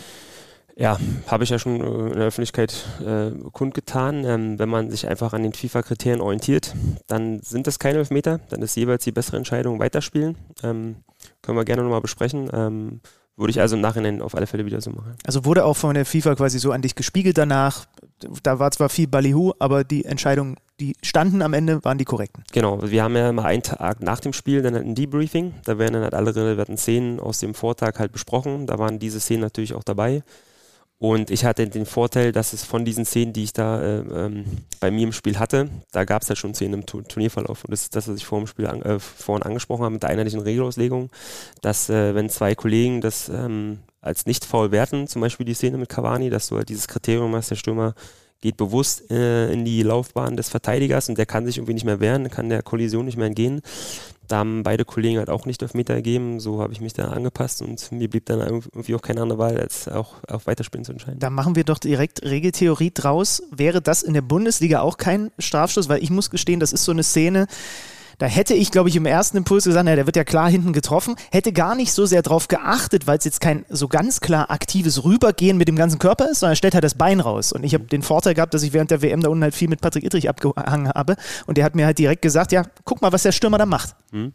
Genau, das wäre die einzige Sache, wo ich sage, ich verstehe die Leute, wenn die vielleicht zu der Meinung kommen, das ist für sie ein Elfmeter, weil ich vielleicht das Gefühl habe, dass sie die Szene nicht in Gänze analysieren und du musst dann da wirklich schon aufs Detail achten. Und wenn du natürlich mit der Analyse beginnst und siehst, wie dann der Verteidiger dem Cavani von hinten in die Beine läuft, da kommst du natürlich zu dem Entschluss, das muss ein Elfmeter sein. Wenn du aber vielleicht den Fokus ein Stück weiter vorher schon drauf legst, was macht der Cavani? Und du siehst, dass der Ball nach links so praktisch so ein bisschen Richtung Eckfahne rollt. Er geht aber nach rechts ohne dann Ballbesitz in die Laufbahn des Verteidigers. Und wenn man das sich einfach schon betrachtet, kann man eigentlich nicht zu dem Entschluss kommen, dass es trotzdem ein Elfmeter ist. Mhm. Und wenn du sagst, ob das in der Bundesliga auch so ist, so eine Szene hatten wir in der Bundesliga auch nicht, weil es nicht so ein typisches deutsches Stürmerverhalten ist, so da vielleicht einen Elfmeter zu ziehen. Fällt mir jetzt ehrlicherweise keine Szene ein. Wir hatten irgendwie mal so bei 1, 2 Stürmer, Reus, glaube ich, beim Torwart von Union, wo der sein Bein mal lang macht, um irgendwo bei einem Verteidigerbein hängen zu bleiben. Das hatten wir schon ab und zu. Aber so bewusst in die Laufbahn des Gegners und mal den Ball ein bisschen außen vor lassen, fällt mir persönlich auch keine Szene ein. Deswegen ist dieser Sachverhalt in Deutschland noch nicht so präsent. Aber wir haben uns jetzt auf dem Lehrgang da auch committed mit den Schiedsrichtern, dass wir auch in der Bundesliga dafür keinen Elfmeter geben wollen. Also wir wollen die Stürmer dafür nicht belohnen. Ja? Weil, können wir vielleicht auch mal als Lob für die Stürmer der Bundesliga stehen lassen? Ist so, wirklich so, dass man schon versucht, mit fairem Mittel zum Elfmeter zu kommen. Wenn ein Stürmer in solcher Situation einen Elfmeter, denn ich sage mal, sich verdient, dann muss es so sein, dass er den Verteidiger auch kreuzen möchte. Das, was ja auch viele Trainer den Stürmern versuchen beizubringen. Ja? Mit Ball am Fuß versuchen, vor dem Verteidiger zu kreuzen. Entweder er läuft dich über den Haufen oder er lässt dich gehen. Dann hast du halt das freie Tor. Aber hier ist es nicht so gewesen, dass der Cavani mit Ball am Fuß gekreuzt hat. Also das ist eigentlich das wichtigste Kriterium. Hat er den Ball am Fuß, dann kann er auch den Weg kreuzen und die Richtung ändern vor dem Verteidiger. Natürlich. Wenn er das ohne Ball tut, ist eher die Maßgabe, nach der ihr Schiedsrichter dann geht, naja, dann wissen wir, was er will. Ja, mit dem Ball am Fuß gehe ich davon aus, dass der Stürmer, und das habe ich bei Cavani in dem Fall nicht gehabt, ich habe nicht das Gefühl gehabt, dass er zum Abschluss kommen will, sei es mit dem Torabschluss, sei es mit einem Pass in die Mitte legen, sondern der war dann nur darauf aus, von hinten über den Haufen gerannt zu werden. Ne? So, wenn man aber das Gefühl hat, der Stürmer will sich durchsetzen mit dem Ball am Fuß und will zum Torabschluss zu kommen und wird dann von hinten gefoult, so ein bisschen ähnlich wie dann Di Maria im WM-Finale, ja? Dem kann ich jetzt nicht vorwerfen, dass er unbedingt gefoult werden wollte. Er hat den Zweikampf gewonnen gegen Dembélé, zieht davon und Dembélé, war das Dembélé? Ja, genau. Das war Dembélé. Genau, ein bisschen tollpatschig von hinten, kreuzt er ihn und dann ist es halt ein Foul, sozusagen, weil man Di Maria nicht vorwerfen kann, der wollte ja das Foul ziehen, sondern der wollte dann in die Mitte starten und halt irgendwie zum Abschluss kommen, beziehungsweise halt irgendeinen Assist geben. Ne? Die Urus haben das ein bisschen anders gesehen und haben dich das nach Abpfiff auch spüren lassen. Beschreib mal aus deinen Augen, aus deiner Sicht, was da los gewesen ist, unmittelbar nach Spielende. Ja, dann haben sie natürlich mitbekommen sofort, was ja für mich dann auch Pech ist, dass es dann bei dem Parallelergebnis geblieben ist. Korea hat also das Spiel gewonnen und da muss man dann fairerweise für mich auch sagen, dass wir beide, also ich als auch Uruguay, so ein bisschen Opfer des Ergebnisses waren vom Parallelspiel. Bin mir sicher, wenn natürlich Korea das Spiel nicht gewinnt, dann gehen wir da anders vom Platz, natürlich, trotz der Zweierszenen. Ist also so gekommen, dass Uruguay dann relativ schnell klar war, die sind ausgeschieden. Jetzt stellt man sich vor, ich weiß, da habt ihr eine Szene nach dem dritten Spieltag noch im Kopf, wo Polen zum Beispiel noch, die polnischen Spieler alle aufs Handy schauen und gucken, wie ist das Ergebnis vom Parallelspiel. Wenn das auch gewesen wäre, dann wärst du schon weg gewesen. Dann wärst du schon längst in der Kabine, ne? Dann wäre der Fokus halt auf das Spiel in Korea gewesen. Und so war das Spiel aber schon vor unserem Spiel zu Ende. Das heißt, es war klar, es hängt jetzt nur noch an meinem Spiel, an unserem Spiel ab. Und dadurch, dass das Tor nicht gefallen ist, war klar, Uruguay ist draußen.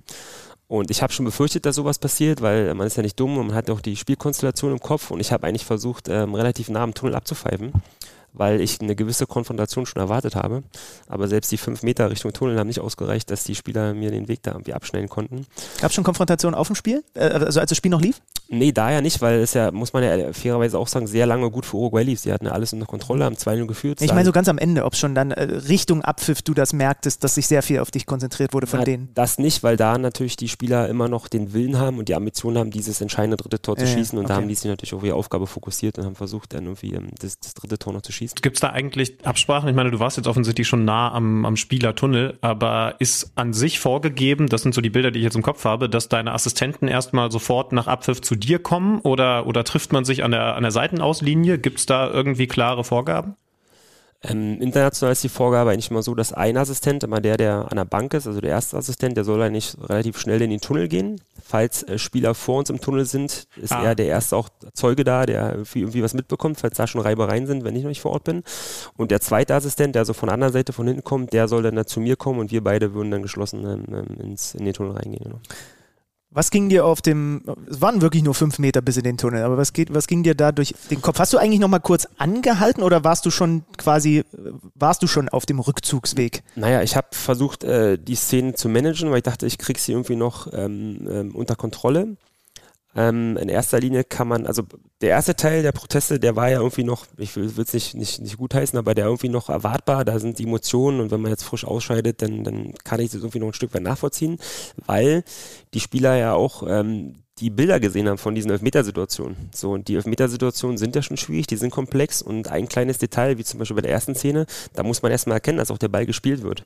So, wenn ich mich in den Spieler reinversetze und der sieht an der Anzeigentafel den Zweikampf, ich habe ihn dann auf dem Monitor gesehen, ich wusste, dass der Ball gespielt wurde, aber wenn ich jetzt in der Mitte stehe und sehe eine Anzeigentafel 50 Meter weit entfernt, da hattest du die Ballberührung nicht wahrgenommen, die erkennst du nicht. So, und da kann ich auch einen Spieler verstehen, der sagt, ist doch ein klarer Elfmeter, weil wenn es dieses Ballspiel nicht geben würde, ist es ein klarer Elfmeter.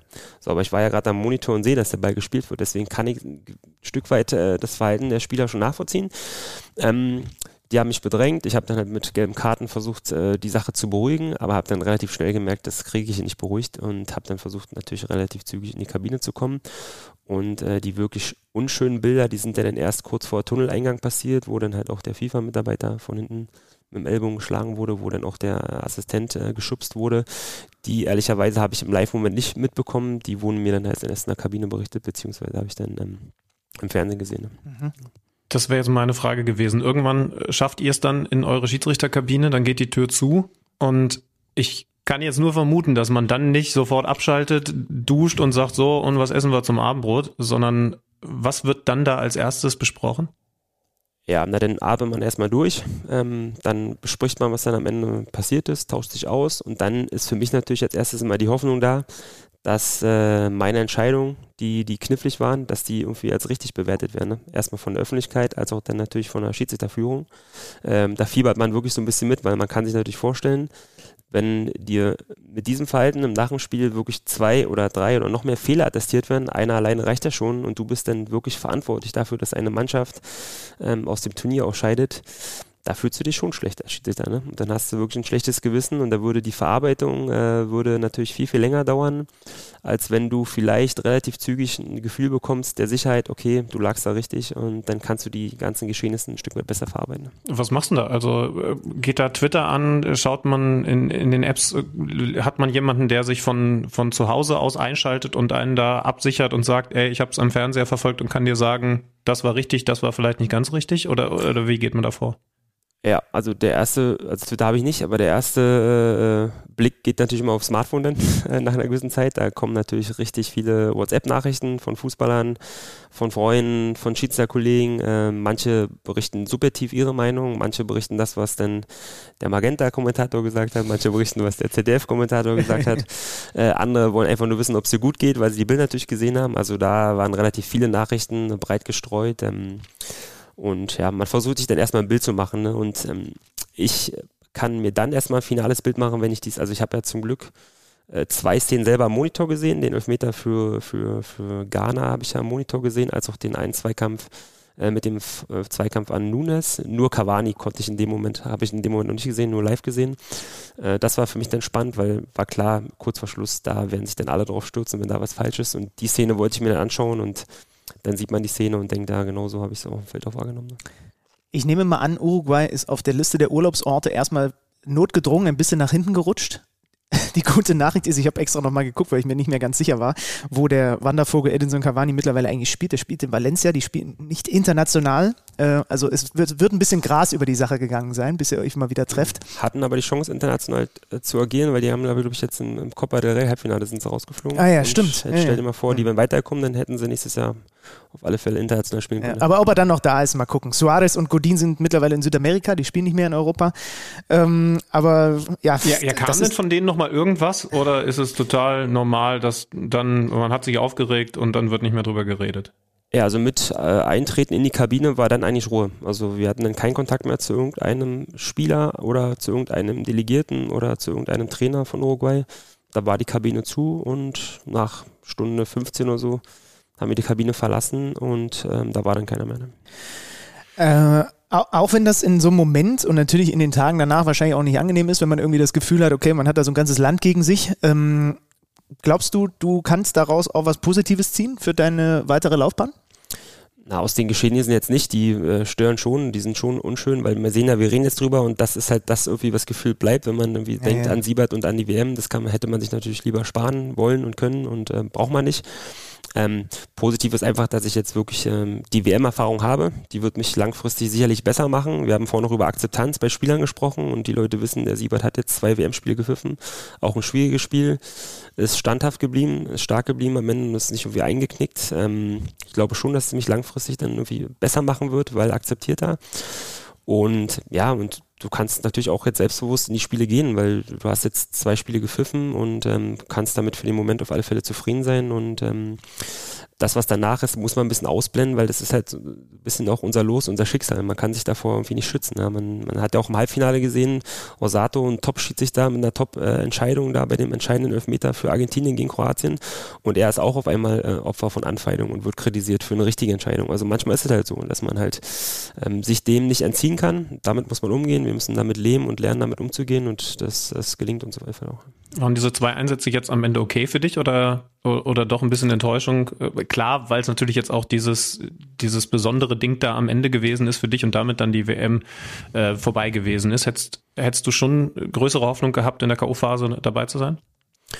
Ja, wenn man das Turnier für mich persönlich im Gesamtfazit bewerten möchte, dann muss man eigentlich ein bisschen zurückskippen auf den Zeitpunkt der Nominierung. Und da muss man sagen, da wurden jetzt 10 Europäer für die Weltmeisterschaft nominiert. Ich war dabei, habe es also in die Top 10 geschafft.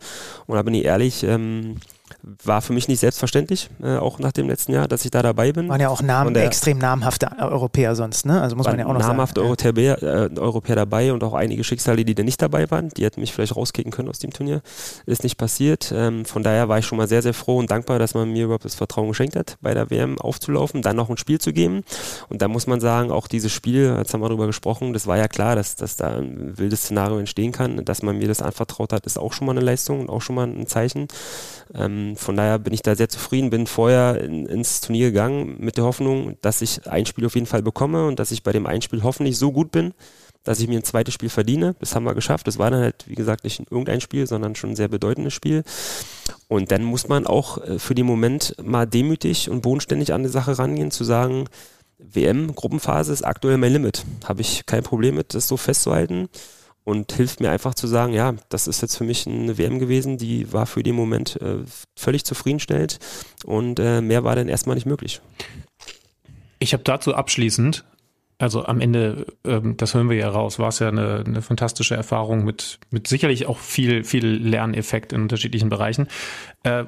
Eine Sache, die diese Weltmeisterschaft geprägt hat, ich habe so das Gefühl, aus deutscher Sicht noch ein bisschen mehr als in anderen Nationen, war eben diese politische Komponente. Seid ihr da als Schiedsrichter vorbereitet worden, geschult gewesen? Gab es Anweisungen, wenn Statements von Spielern, Trainern oder wem auch immer kommen? Nicht speziell. Also wir kennen ja das Regelwerk und wir wissen, wenn zum Beispiel politische Botschaften sind, wenn jemand zum Beispiel einen Torjubel macht und dann sein Trikot zeigt oder so, dann ist für jeden klar, dass diese Spieler zu verwahren sind, weil es halt einfach eine Unsportlichkeit ist. Dementsprechend war dieser Sachverhalt völlig klar und wir wurden da jetzt nicht speziell weiter darauf vorbereitet. Mhm. Wenn ich jetzt zum Beispiel an die Bindendiskussion, ein Wort, das es glaube ich auch erst seit der Weltmeisterschaft gibt, denke und man dann zwischendurch gehört hat, da kriegt dann der Kapitän sofort eine gelbe Karte. Das ist nicht nochmal thematisiert worden? Nee. Okay. Am Ende ist es nicht dazu gekommen. Insofern braucht es das auch nicht. Genau. Das haben wir ja auch versucht, ein bisschen zu beleuchten in unseren WM-Folgen. Und blicken jetzt mal auf das nochmal voraus, wo wir gleich nochmal ein bisschen intensiver drüber sprechen wollen. Und zwar auf die Fußball-Bundesliga. Freitag geht's los. Leipzig gegen die Bayern, live bei uns auf The Zone zu sehen. Ihr hattet gerade mit den DFB-Schiedsrichtern euren Lehrgang, euer Trainingslager an der Algarve. Ja, da war der ganze Haufen mal auf einem Fleck zusammen. Wie müssen wir uns so einen Lehrgang dann vorstellen, bevor es dann weitergeht mit der zweiten Saisonhälfte? Und was vor allem waren so die ganz großen inhaltlichen Sachen, die wir vielleicht auch mitnehmen können in die kommenden Wochen? Ja, wie kann man sich das vorstellen? Also eigentlich läuft es ab wie so ein richtiges Fußballtrainingslager für die Spieler. Ja, du hast also vorrangig eine physische Ausbelastung, dass du ein paar Reize setzt, weil du einfach noch einen großen Abstand halt zum ersten Anpfiff hast. Ne? Und wir Schiedsrichter arbeiten ja nicht nur physisch, sondern wir müssen ja vor allen Dingen auch die Hinrunde aufarbeiten und dann sind wir auch sehr, sehr oft im Plenum und im Seminarraum und müssen halt die Szenen, gerade die halt in der Hinrunde nicht so optimal gelaufen sind, aufarbeiten. Das haben wir gemacht und für uns alle war es einfach positiv, dass wir jetzt mal wieder alle zusammen waren. Wir hatten seit Corona-Beginn keinen Lehrgang, wo wirklich alle Bundesliga-Gespanner als auch die Zweitliga-Schiedsrichter zusammen waren, sondern wir hatten immer eher durch Corona-Bedingungen halt in Kleingruppen agiert, auf Workshops oder auf Seminaren. Von daher war es einfach wirklich cool, mal die ganze Truppe wieder beisammen zu haben und einfach... Da bin ich ja so ein alter Spieler, wenn du hast es satt, immer alleine zu trainieren. Du willst einfach in einer Gruppe trainieren, willst ein bisschen challengen, willst mit deinen Freunden Spaß haben und das war einfach mal wieder ein schöner Moment, wo man wirklich gemeinsam hart trainieren konnte und sich austauschen konnte, diskutieren konnte und das hat richtig Spaß gemacht. Mein Lieblingsthema, habt ihr Fußball gespielt? Haben wir, natürlich. Also hast du genetzt? Fußball-Tennis. Wir haben nicht Fußball gespielt aufgrund der Verletzungsgefahr, aber wir haben Fußball-Tennis gespielt und das hat uns allein schon erfreut. Hast du abgeliefert? Ich habe abgeliefert. Ich will nicht zu viel Selbstlob, hätte immer lieber anders sagen müssen, aber ich habe tatsächlich das Turnier gewonnen. Ja. Mit einem Partner, ja, nicht alleine. Sag mal, also wir wissen jetzt, Daniel Siebert ist sehr weit vorne, aber außer dir, was würdest du sagen, aus der Bundesliga, wer ist der beste Kicker von den Schiedsrichtern? Persönlich gesprochen würde ich sagen, noch Daniel Schlager und Mathieu Elmbeck. Okay. Die beiden Schiedsrichter, die haben es auch richtig drauf. Kommt direkt auf das kleine Schiedsrichterkärtchen, wenn ich Spiele kommentiere. Unten ein fußballstarker Schiedsrichter oder ein ballsicherer Schiedsrichter oder so. Wir müssen diese ganzen Infos hier rausziehen aus diesen Gesprächen. Direkt hinter Selbstbewusstsein angepfiffen. Jetzt, wo wir uns Selbstbewusstsein angefragt haben, letzte Frage von mir. Bist du jemand, der sich Ziele setzt, so konkrete Ziele? Also wir haben jetzt schon gehört, du hattest vor der WM so das Ziel mindestens 1, eventuell dann +1 zu pfeifen. Wie ist das jetzt mit Blick Richtung Sommer, Bundesliga und Champions League und dann natürlich auch eine Heim-EM, die schon so ein bisschen vor der Tür steht, für dich ja auch wahrscheinlich nochmal was ganz Besonderes. Ja, absolut. Heim-EM, kommen wir gleich zum Ziel, ist ein langfristiges Ziel. Natürlich gibt es vorher noch viele andere Challenges, die mich erwarten werden. Natürlich muss man sich als Schiedsrichter, als Top-Schiedsrichter Ziele setzen. Das bleibt nicht aus. Jeder Sportler sollte sich irgendwie realistische Ziele setzen, weil er muss ja wissen, wofür er arbeitet. Ja? Ja. Und mein Ziel persönlich für die Bundesliga wäre jetzt erstmal, dass ich selbstkritisch sage, ich habe im Jahr 2022 in der Bundesliga nach Spielen viel zu viele Interviews geben müssen. Und wir wissen ja, die Schiedsrichter, die sind immer nur dann gefragt, wenn irgendwie was schlecht läuft. Und gerade mit dem Bundesliga-Jahr bin ich insgesamt nicht ganz so zufrieden. International war es eine andere Geschichte. Und muss jetzt einfach das Ziel sein, wir, also ich persönlich, aber auch die Schiedsrichtergruppe insgesamt, einfach ein bisschen ruhiger, ein bisschen souveräner durch die Rückrunde zu kommen, sodass man den Leuten nicht zu viel Anlass gibt für Kritik. Ja, und da müssen einfache Fehler ausbleiben. Wir werden immer Situationen haben, wo sich diskutieren lässt, ist es Handspiel, ist es kein Handspiel, ist es Elfmeter oder nicht, die werden wir immer haben. Aber so diese, wie so ein Trainer jetzt spricht, so diese einfachen, diese vermeidbaren Fehler, die dürfen wir uns einfach nicht erlauben, weil da ist dann auch schwierig, sich selbst zu verteidigen oder die Kollegen zu verteidigen, wenn man zum Beispiel einen Spieler verwarnt, der das Foul gar nicht begangen hat, sondern ein anderer Spieler war das und das nach VR-Prüfung so stehen bleibt, da kann man nichts mehr irgendwie schönreden. Ne? So diese Fehler, die müssen wir alle irgendwie ausmerzen, die dürfen nicht nochmal passieren. Da verweise ich auf die letzte KMD-Folge vor der WM mit deinem Boss, Lutz Michael Fröhlich, und auf das VAR-Special, was ich bei meinem zweiten Podcast Menschiri mit dem Jochen Drees gemacht habe. Da ging es nämlich auch nochmal so ein bisschen fazittechnisch. Also wenn ihr euch, was Schiedsrichterthemen angeht, auf die zweite Saisonhälfte vorbereiten wollt, dann kriegt ihr da nochmal das Roundup, was eigentlich an den ersten 15 Spieltagen los war. Und da war auch der Tenor logischerweise der gleiche wie bei dir.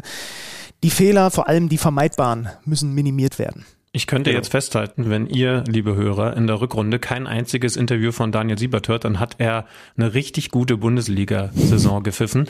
Aber ich habe ja mit Benni schon lange das Ziel, dass wir euch häufiger nach dem Spiel ans Mikro holen. Und zwar gar nicht, wenn es Fehlentscheidungen oder vermeintliche Fehlentscheidungen gegeben hat, sondern einfach, um grundsätzlich über das Spiel zu reden und so ein bisschen mehr eure Perspektive reinzubringen, auch in unsere Sendungen. Das heißt also, ich hole dich auch gerne nach einer Superleistung ans Mikrofon. Und das hat dann nichts mit deiner Leistung zu tun. Das wäre schön. Also das ist zum Beispiel auch eine Erkenntnis von der WM, was uns alle Schiedsrichter wieder positiv stimmt, wenn man zum Beispiel die Leistung vom WM-Schiedsrichter sieht. Ne? Die war ja wirklich top und wirklich, er hat die Anerkennung erfahren, die er auch verdient hat, muss man ehrlich sagen. Meinst du das Finale? Das Finale, ja, der Finalschiedsrichter. Okay. Und das ist für mich auch ein schönes Zeichen, auch für die Kollegen, wir haben es thematisiert auch beim Lehrgang, dass das gibt so ein bisschen Hoffnung, dass ein Schiedsrichter, der wirklich mal super durch ein Spiel durchkommt, wo es wirklich eine Menge an strittigen Situationen gibt, dass da nicht einfach nur abgearbeitet wird, der Schieber da war halt gut, sondern dass der auch mal einfach massives Lob erfährt. Also Lob, wie es lange, also ich persönlich, aber auch von außen mit jetzt lange nicht mehr so erlebt habe, dass ein Schiedsrichter und dann noch bei einem WM-Finale, ja, also mit globaler Bedeutung, so geil und krass gelobt wird. Es muss allen uns ja Hoffnung geben, dass wir mit einem Spiel irgendwie so einen Changer in unsere Karriere reinbekommen können, wenn der Spielverlauf es ja zulässt. Und das ist ja toll, dass man da nochmal zurückkommt, nicht nur das abspeichert und sagt, okay, der Schiri hat euch hier die 1 in 10 richtig gemacht, sondern on top muss man die Leistung insgesamt anerkennen. Und das war cool, dass der Schiri das mal da so erlebt hat. Szymon Marciniak war das, ne? Der Pole, ne? War der vorher, ja. Ist so jemand dann schon Favorit oder hat er sich weil man spricht ja bei Mannschaften dann davon, oh, Überraschungsfinalist. Ist das ein Überraschungsfinalist oder ein Top-Favorit auf der Schiedsrichterposition für dieses Finale gewesen? Ja, schwierig zu sagen, weil als Schiedsrichter bist du natürlich auch immer abhängig von deinem Land. So Marciniak als Pole, bei allem Respekt, war jetzt nicht absehbar, dass Polen vielleicht irgendwie da weit im Turnier kommt. Kann natürlich immer eine Überraschung möglich sein. Er ist auf alle Fälle ein gestandener Schiedsrichter. Er hat ja den Vorteil, deswegen auch meine Einigung nochmal, wo wir vorhin drüber noch nicht gesprochen haben, mit den 2 Spielen. Er hat schon eine WM-Teilnahme. Ja, dementsprechend ist er sicherlich in favoriter Position für große Spiele als Schiedsrichter, die jetzt neu bei einem Turnier sind.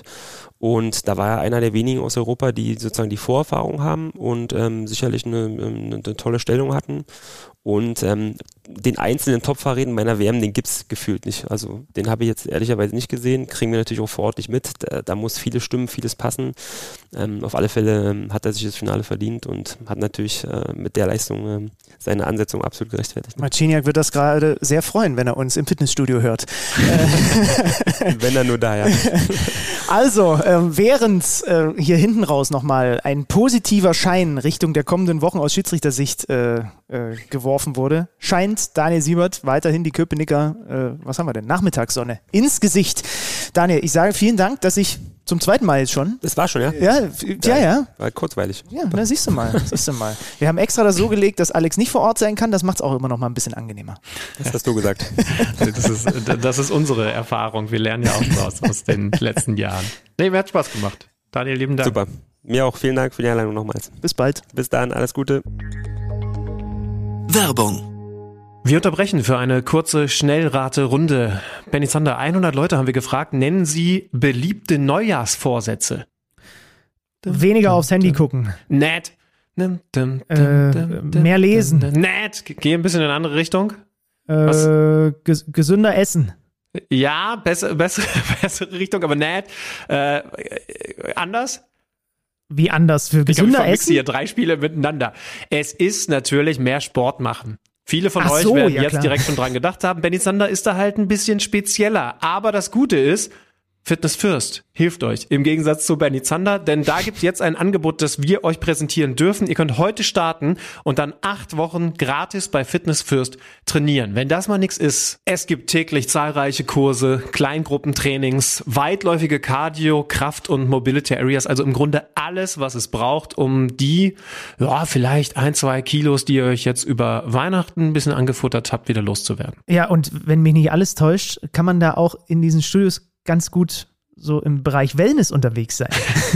Da komme ich doch wieder ins Spiel. Also trainieren oder relaxen, wie ihr wollt. Mehr findet ihr auf fitnessfirst.de oder fitnessfirst.de/Mitgliedschaft.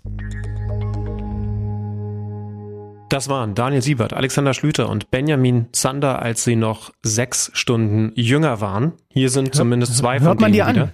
Hört man dir direkt an, dass deine Stimme gealtert ist. Ja. Ich habe auch meine Erfahrungen gemacht in der Zwischenzeit. Danke nochmal fürs Gespräch. Er ist sehr bald wieder in der Bundesliga mit dabei. Da können wir uns sehr, sehr sicher sein. Und ich würde sagen, über genau die sprechen wir jetzt, denn wir hatten ja diese Thesen, ihr erinnert euch, die ihr geschickt habt. Und ich würde sagen, wir picken uns mal raus, was wir da zu besprechen haben. Wollen wir thematisch so ein bisschen unten anfangen? Also auch da nochmal der Reminder, Schalke im Moment mit 9 Punkten auf Position 18. Und ich hätte direkt eine da, die wenig Hoffnung macht. Ich habe auffällig viele Thesen zu Schalke und zu Bochum, dem Vorletzten, bekommen. Und vom Tenor her eher negativ, oder was? Interessanterweise bei Schalke negativ und bei Bochum eher positiv. Ah, okay. Würde mich jetzt interessieren, ob es bei dir anders war. Also ich habe selbst zum FC Schalke mehr positiv als negativ bekommen. Also offensichtlich habe ich keine frustrierten Schalke-Fans. Nee, die sammeln sich bei mir. Komm, wir fangen mit Philipp an. Der ist offensichtlich einer von genau der Sorte. Der sagt nämlich, bitte die Transferpolitik von Schalke diskutieren, geben den besten Kicker jetzt ab, der gerade vor der Pause etwas in Schwung gekommen ist. Ist der Abstieg jetzt durch? Damit meint Philipp wahrscheinlich Florent Moyer, oder? Also gehe ich von aus. Das ist ja der eigentlich gehandelt wird als kehrt zurück nach Frankreich zum FC Nantes. Ja. Und der hat auch relativ viel in den letzten Spielen vor der Weltmeisterschaft gespielt. Was ist der Kicker? Oder gibt es noch andere große Gerüchte gerade beim FC Schalke? Nein, das ist das Einzige, womit ich es jetzt assoziieren würde. Kickernotenschnitt bei seinen Einsätzen 3,6 ist, wenn du dir viele andere Kollegen anguckst, sogar noch einer der besseren mit. So war dein Abi-Notenschnitt. Ganz im Gegenteil. Das traut man mir immer nicht zu. Ich bin in den letzten Jahren eher dümmer als intelligenter geworden. Aber das ist ein anderes Thema. Also bitte die Schalke-Transferpolitik diskutieren. Fängt ja schon damit an, dass Schalke einfach gar kein Geld hat. So, damit geht's ja schon mal los. Ne? Schalke muss in irgendeiner Art und Weise Transfers tätigen, obwohl offensichtlich sehr wenig in der Kartusche da ist. Ein bisschen was haben sie laut Thomas Reis, der war ja auch jetzt beim Kicker im Interview, ich glaube vergangene Woche, das habe ich gelesen, haben sie ja frei gemacht quasi, aber das ist natürlich, also um sicher am Ende die Klasse zu halten, schwierig. Was kommt dazu? Sebastian Polter, wahrscheinlich die Saison gelaufen. Kreuzbandverletzung, das heißt im Sturm, wo schon es dünn aussah, da sind jetzt noch Karaman und Terodde übrig, bricht dir einer weg, auf den gerade Thomas Reis, der hat ja mit Polter in Bochum extrem gut gemeinsam harmoniert, ne, auf den er viel gesetzt hätte, der für sein Spielsystem extrem wichtig gewesen wäre. Dann lese ich hier noch einen Rodrigo Salazar, der immer noch verletzt ist, einen Kral, der vor der WM in guter Form gekommen ist, der zumindest noch angeschlagen ist. Also das muss man schon dazu sagen, erinnere dich an die Hinrunde. Oder an die erste Saisonhälfte. Sie hatten auch in der Innenverteidigung extreme Probleme mit Leuten, die ihnen weggebrochen sind. Also ist alles nicht so einfach. Ne? Das ist erstmal das Erste. Was ich klar rausgelesen habe, weil das auch mehrfach thematisiert wurde beim FC Schalke, war, wir brauchen schnellere Spieler. Also da finde ich den Fakt interessant, dass der Einzige, der in den ersten 15 Spielen auf 34 km/h oder mehr gekommen ist, Matriciani ist. Sonst ist kein einziger Schalker schneller gesprintet oder und das, ne, das, ist, dann, das ist krass. Also so kommst du überhaupt erst in Bayer Leverkusens Kader ab dieser Grenze. Ja, genau. Und deswegen war die Vorgabe von Thomas Reis, schnelle Spieler für außen. Assoziiere ich sofort damit, das war das Erfolgsrezept in Bochum. Holtmann, Antwi Ajay, die Raketen gezündet, dazu vorne Polter gehabt. So, jetzt ist da noch nichts passiert bis hierhin. Allerdings ist das Transferfenster auch noch ein bisschen offen. Und wie gesagt, es ist halt überschaubar, was die Kohle angeht. Deswegen tue ich mich da schwer, jetzt mit dem Dampfhammer zu sagen, ja, die Schalke-Transferpolitik ist eine absolute Vollkatastrophe. 1,5 Millionen soll es angeblich für Moyer geben. Da sind dann schon Boni mit einberechnet, also das ist so die optimistische Rechnung. Und wo du es ansprichst, schneller Mann auf Außen. Gerücht war Tim Skarke. Das wäre dann so einer gewesen von Union Berlin, aber da sagt zumindest Sky, und hey, die lügen auch super selten, dass das wohl nichts wird. Ja, aber das ist jetzt auch, finde ich, kein Spieler, wo du sofort sagst, na gut, mit dem und Tower, den sie aus Mainz geholt haben und so weiter, du siehst halt an diesem Namen... Es wird wahrscheinlich kein González Raúl kommen in dieser Winterperiode. Ja, das ist klar, aber du siehst an den Namen Tower, Skarke und so weiter, dass, wie kreativ die da werden müssen, ne? Um irgendwie sich was hinzubasteln, was dann im Kollektiv so funktioniert, dass du, wie viele Punkte haben sie geholt? Bis hierhin? 9. Das ist sehr überschaubar, okay. Ich dachte, es wären zumindest 1, 2 mehr, dass du halt irgendwie die nötigen Punkte sammelst. Also ich kann jeden verstehen, der sehr skeptisch ist, was das angeht. Wie gesagt, es ist nur interessant, dass in meinem Meinungsbild es den einen oder anderen gegeben hat. Vielleicht ist es auch einfach Trotz. Der sagt, die halten trotzdem die Klasse. Nö, sie haben ja einfach nur, sie sollten ja einfach nur Thesen schicken. Sie sollten ja nicht noch Argumente mitschicken. Naja, man kann ja eine These auch mit einem Argument noch irgendwie unterfüttern. Aber das macht offensichtlich deine Schalke-Bubble nicht. Okay. Ja, also keine Ahnung. Ist jetzt gerade, Stand jetzt, wie man im Fußball so schön sagt, extrem schwer zu sagen, weil es wird ja noch was passieren. Die Frage ist dann was und dann kann man wahrscheinlich eher drüber urteilen, wenn das Transferfenster zu ist. Ja. Polti hast du schon erwähnt, ist natürlich wirklich bitter. Ja, das, also. Und dann im Testspiel, ne? Also das ist immer bitter, egal wo es passiert, aber auf den wollten sie natürlich extrem setzen, haben dann einen ganz jungen Mann hochgezogen, diesen jungen Japaner, Kosuki, das soll einer dieser Schnellen sein, aber das ist natürlich auch jemand, der jetzt das erste Mal plötzlich in einem Bundesliga-Kader dabei ist. Wie gesagt, ich kann das schon verstehen, dass man da desillusioniert ist. Haben für hinten links einen Finnen geholt, das soll so die etwas defensivere Variante zu Ovejan sein, vielleicht spielen sie auch mal mit beiden, keine Ahnung, kann auch sein. Ne? Wie gesagt, abschließend nicht zu bewerten jetzt. Ich weiß gar nicht, ob ein Trainingsspiel jetzt so das Allerschlimmste ist, um sich das Kreuzband zu verletzen. Da gibt es schlimmere Geschichten. Was war denn der Typ, der das beim Spiel mit dem Kind mal hatte? Kreuzbandriss beim, war das ein Engländer? Da bin ich gerade überfragt, weiß nicht, was du meinst. Ja, es gibt auf jeden Fall einige etwas kuriosere Geschichten, aber ich meine, Kreuzbandverletzung ist Kreuzbandverletzung, die ist halt immer Kacke. Ja, gute Besserung auf jeden Fall an dem Mann, der ja auch schon zweimal bei uns hier im Podcast zu Gast war. Wir springen zu Platz Nummer 17 und ich habe die These von Jan mitgebracht zum VfL Bochum. Zitat, super verstärkt, der VfL hält die Klasse. Damit spricht er an die beiden Neuzugänge, die sie geholt haben. Kevin Schlotterbeck für die Innenverteidigung von Union Berlin, vom SC Freiburg, bei Union war er nur mal. Und Pierre Kunde, den kennen wir auch noch, der kennt die Bundesliga auch, fürs defensive Mittelfeld oder fürs zentrale Mittelfeld, beide ausgeliehen. Also das sind die beiden Verstärkungen, wo Jan auf Instagram sagt, die werden in Kombination mit dem Trainer, der Trainereffekt definitiv eingesetzt hat, dann dazu führen, dass der VfL Bochum die Klasse hält. Was hältst du davon? Erstmal höre ich raus, dass deine Bochum-Bubble offensichtlich mehr Argumente hat als deine Schalke-Bubble. Ich kann es total unterstreichen. Also ob sie jetzt deswegen die Klasse halten, das ist natürlich schwer zu mutmaßen, aber auch da nochmal das Update, sie haben 13 Punkte, also 4 vor, das habe ich übrigens auch so nicht abgespeichert gehabt, 4 mehr als der FC Schalke 04, der da auch ein bisschen abgeschlagen ist. Bochum ist ein Punkt hinter Stuttgart, genauso wie Hertha, die haben beide 14. Das heißt also, man ist da noch absolut im Rennen. Ja, man hat das letzte Spiel, ich habe es auch schon wieder ein bisschen vergessen gehabt, das letzte Spiel am 15. Spieltag 1-0 gegen Augsburg gewonnen. Ja, während die Schalker und noch standesgemäß gegen die Bayern verloren haben, ja. Das ist bei Bochum ja das Wichtige, ne? Die haben ja vorher sehr viel zu Hause geholt, also unter Thomas Letsch, das muss man ja mal sagen, ne? Also neu geholt, holt im Schnitt 1,5 Punkte pro Spiel. Wenn du das auf die Saison hochrechnest, weißt du, was bei rauskommt. Ja, ich sag nicht, aber okay. 4 Siege und 4 Niederlagen, Einzige Einschränkung ist, wenn du auf diese 8 Spiele und da auf die Gegentore guckst, weil da bist du eben bei 17. Also bei allen 4 Niederlagen hat man mindestens 3 Gegentore kassiert und da sollen jetzt Schlotterbeck und Pierre Kunde, der ja auch bei der WM dabei gewesen ist, eben mit dafür sorgen, mit Lucia und Co., dass sie da den Laden ein bisschen besser dicht kriegen. Aber sie hatten vor der WM echt eine gute Phase. 12 Punkte aus den letzten 8 Spielen. Also das ist jetzt nicht so, dass man da wenig Hoffnung haben muss in Bochum. Wäre ich verantwortlicher des VfL Bochum, würde ich mir die Rechnung noch ein bisschen leichter machen. Ich würde einfach auf 1 die Gegentore schauen. Da ist man nämlich sehr deutlich auf dem letzten Platz in der Fußball-Bundesliga. 36 Gegentreffer. Ich glaube, Schalke hat die zweitschlechteste Defensive mit 32 Gegentreffern. Aber da seht ihr schon den Abstand. Ja, man hat auch nur 14 Tore geschossen, aber 36 Gegentreffer plus 2 die großen Abgänge, die man in der vergangenen Saison dann eben hatte, beziehungsweise in der vergangenen Sommerpause, die waren ja genau auf diesen Abwehrpositionen, also da eben ganz besonders. Und entsprechend ist nur klar, dass man da nochmal nachgebessert hat. Hinten wieder mit mehr Bollwerk daherkommen und vorne natürlich das gleiche spielen, was sie die ganze Zeit schon gespielt haben. Schnelle Außen und dann möglichst vorne mal einen reinköpfen. Also ich glaube, so kann es auch weiterhin was werden.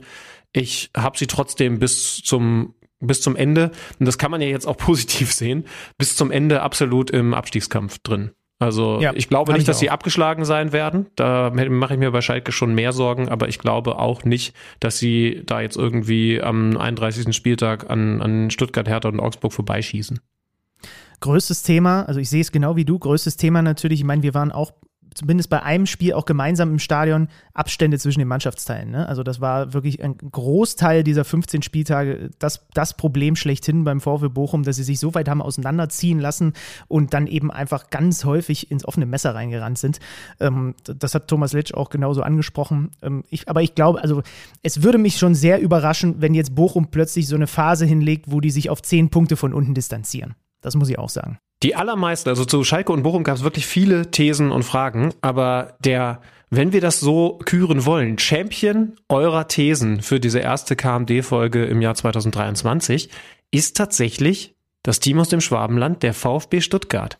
Ich habe zu keiner anderen Mannschaft so viele Thesen und Fragen bekommen und das habe ich vorab bei dir erfragt, das ging dir ähnlich, weshalb wir gesagt haben, okay, bei unserer jetzt wieder wöchentlichen eigenen Frage, wer ist der Mann, den wir aus dem Hause Kicker anrufen werden? Ist die Antwort relativ leicht. George Moissidis, VfB Stuttgart Experte. Bitteschön.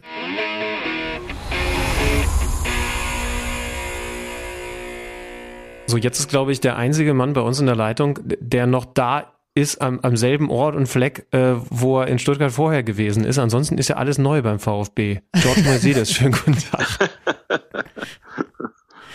Du meintest du jetzt mich, oder was? Ja, natürlich. Na, hast du dich getäuscht? Ich sitze in Nürnberg. Oh Mann. Also nix Stuttgart. Aber für uns bist du zumindest immer noch derjenige, den wir erreichen, wenn wir Fragen zum VfB Stuttgart haben. Oder ja, so wie ja, heute okay. Sogar noch ein paar Thesen. Ja. Ja, alles gut, aber ich meine, bevor ich jetzt irgendwo irgendwelche Geschichten erfinde, dass ich jetzt in Stuttgart immer wäre oder sowas, ich sitze in Nürnberg. Okay, aber das ist auch gut zu wissen für unsere Hörer, wenn du gleich totalen Quatsch erzählst, dann wissen sie dann, dass genau. Sie, um die faulen Eier irgendwie loszuwerden, nicht nach Stuttgart fahren sollen, sondern nach Nürnberg. Danke für die Info. Ja, die Adresse habe ich nicht gesagt. Nürnberg ist zum Glück auch groß. Ich habe da keine große Sorge. Homeoffice erwischt mich keiner im Büro. George, ich habe da keine große Sorge, dass wir uns um die Eier Gedanken machen müssen. Herzlich willkommen hier bei uns in der Runde. Wir wollen mit dir ein bisschen über den VfB Stuttgart sprechen und einige dieser Thesen, die uns die Hörer und Hörerinnen zu geschickt haben, direkt mal an dich weiterleiten. Denn wirklich von allen Vereinen in der Fußball-Bundesliga, das, was bei mir am meisten reingekommen ist, sind tatsächlich Sachen zum VfB gewesen, bei dem ja einiges passiert ist, seitdem wir das letzte Mal über den VfB gesprochen haben. Das war vor der Weltmeisterschaft. Neuer Trainer, auf Sportchef, alles sich verändert. Lass uns mit dem Trainer, mit Bruno Labbadia anfangen und der These von Hesseloff, nennt er sich auf Instagram. Die Amtszeit von Bruno Labbadia wird gleich verlaufen wie die unter Taifun Korkut. Jetzt kommst du. Oh Gott. Ich kann dem guten David Hasselhoff, wie er sich ja so wahrscheinlich nennt. Nein, Spaß. Ich hoffe, das verzeiht er mir. Wenn ich das wissen würde, würde ich ja irgendwie drauf wetten. Ich bin ganz ehrlich, dass ich angesichts der ganzen Situation und wenn man mal den ganzen Markt beobachtet, den Trainermarkt beobachtet und wie sich die ganze Sache da in Stuttgart entwickelt hat, glaube ich, dass Labbadia eine sehr gute Wahl ist. Ob damit jetzt wirklich die Kehrtwende erreicht wird oder sonst irgendwas, das ist natürlich im Fußball so eine Geschichte, das kann wahrscheinlich kaum oder eigentlich niemand vorhersagen. Wir wissen ja alle, dass der Fußball da in so Sachen völlig verrückt spielen kann. Ich glaube es persönlich nicht, weil ich schon glaube, dass ich einen mittlerweile doch noch weiter gereifteren Bruno Labbadia bis jetzt erlebt habe. Und ich glaube, dass die Problematik in der Mannschaft, dass eben einfach der Kader zu einseitig ausgestattet ist, also zu viele Spieler, die ähnliche Typen sind, sowohl fußballerisch als auch charakterlich, dass die Führung oder eben die sportliche Führung, die sportliche Leitung bedeutet jetzt nicht nur der Trainer selbst, sondern eben auch der Sportdirektor und auch die Aufsichtsräte, wer da alles noch weiter oben drin sitzt, dass die alle schon wissen, dass man dieser Mannschaft ein neues Gesicht geben müsste. Zumindest muss man ein kleines bisschen dran feilen.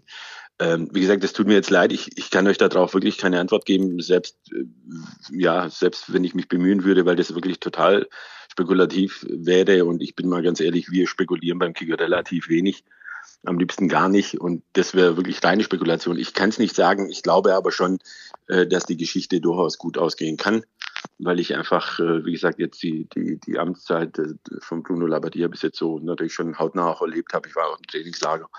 Und ich glaube schon, dass es der richtige Weg ist. Na, sind wir mal ehrlich, also um nochmal kurz auf die Nummer mit Taifun Korkut zurückzukommen. Die ersten 14 Spiele, also als er übernommen hat im Februar 2018, dann folgten 14 Spiele, von denen man nur 1 verloren hat. Wenn das erstmal so kommen sollte, wäre kurzfristig das eine sehr erfolgreiche Geschichte.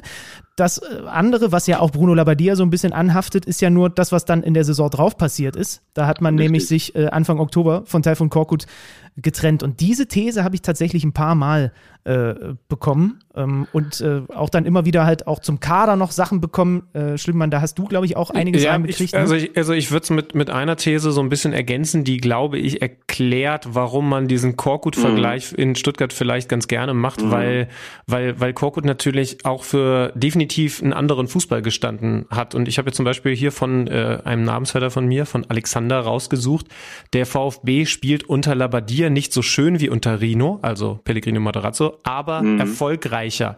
Ich glaube, dass dieser Korkut-Vergleich eben auch ein bisschen in die Richtung geht. Da auch nochmal ergänzend zu, ne? In der bisherigen Saison der VfB Stuttgart nur auf Platz 16 bei den gelaufenen Kilometern. Das heißt also, das ist ja irgendwie auch das Bild, das wir seit Jahren über den VfB zeichnen. Da sind talentierte Kicker mit dabei, aber es ist vielleicht nicht die harte und vor allen Dingen die laufstarke Truppe, die es braucht, um im Abstiegskampf zu bestehen. Da könnte man dann jetzt mit Labbadia also wieder in die richtige Richtung gehen. Ich glaube schon, es wurde sehr, sehr stark daran gearbeitet, gerade in Sachen Fitness und läuferische Kapazitäten. Die Sache nochmal ganz kurz zu Korkut. Bei Korkut ging es ja schon, muss man auch natürlich fairerweise sagen, im zweiten Jahr abwärts. Auf der anderen Seite war eigentlich unter Korkut weil ihr jetzt diese 14 Spiele angesprochen habt, damals war schon zu sehen, dass diese Ergebnisse im Endeffekt alles übertüncht haben, und zwar ganz dünn drüber. Also ich kann mich an ein Spiel erinnern in Leverkusen, dass sie 1-0 gewonnen haben, wo der VfB im Endeffekt Glück hatte, nicht 15 verloren zu haben in der Richtung. Und da haben sie halt 1-0 gewonnen. Damals war es wirklich so, dass ich glaube, dass Taifun Korkut und die Mannschaft in diesen 14 Spielen im Endeffekt alles an Glück, was man haben kann, beansprucht haben. Und das ging dann im Jahr danach, ging es natürlich abwärts. Ganz oft kommt diese Geschichte bei Labbadia, dass es heißt, ja, Labbadia wäre ja da gewesen und irgendwann ging es bei ihm abwärts. Labbadia war immerhin über, ich glaube, 2,5 Jahre da und letztlich richtig abwärts ging es eigentlich nur in der allerletzten Saison, und zwar am Anfang gleich. Aber da war im Endeffekt, lag das mehr an internen Querelen, die es da gab. Damals musste Freddy Bobic als Sportdirektor den Etat von über 60 Millionen auf um die 40 zusammenstreichen. Ich glaube, sie haben, wenn ich es richtig in Erinnerung habe, damals irgendwie einen Spieler für 300.000 Euro irgendwie ausgeliehen. Ich weiß nicht mehr, wer das war, ehrlich gesagt. Aber dieser Vergleich hinkt ein bisschen. Ich glaube, dass man außerdem Trainern meiner Meinung nach immer Unrecht tut, weil es soll mir mal jemand einen Trainer zeigen, der nicht irgendwo schon mal rausgeflogen ist. Und zwar entweder mal kürzer oder schneller oder besonders schnell oder über einen längeren Zeitraum. Selbst Otto Rehhagel wurde in München entlassen oder Jupp Heynckes wurde, ich weiß gar nicht mehr, war es nicht Leverkusen entlassen. Also im Endeffekt ist das ein ganz normales Geschäft und das passiert halt einfach. Irgendwann ist halt mal die Zeit vorbei.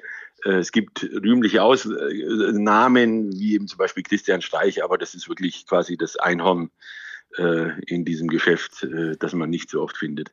Ich muss auch ehrlich sagen, also um zumindest die Thesen zu Bruno Labbadia mal kurz abzuschließen, ich bin Fan von der Verpflichtung und ich glaube auch, dass der da langfristig gut arbeiten kann. Das hat er in Wolfsburg gemacht, das hat er in Stuttgart eben auch gemacht. Ja. Ich glaube es auch. Die einzige Gefahr, die ich sehe, und wenn wir gerade schon den Namen Rino gehört haben, dann nehme ich mal die These von Nikita mit rein.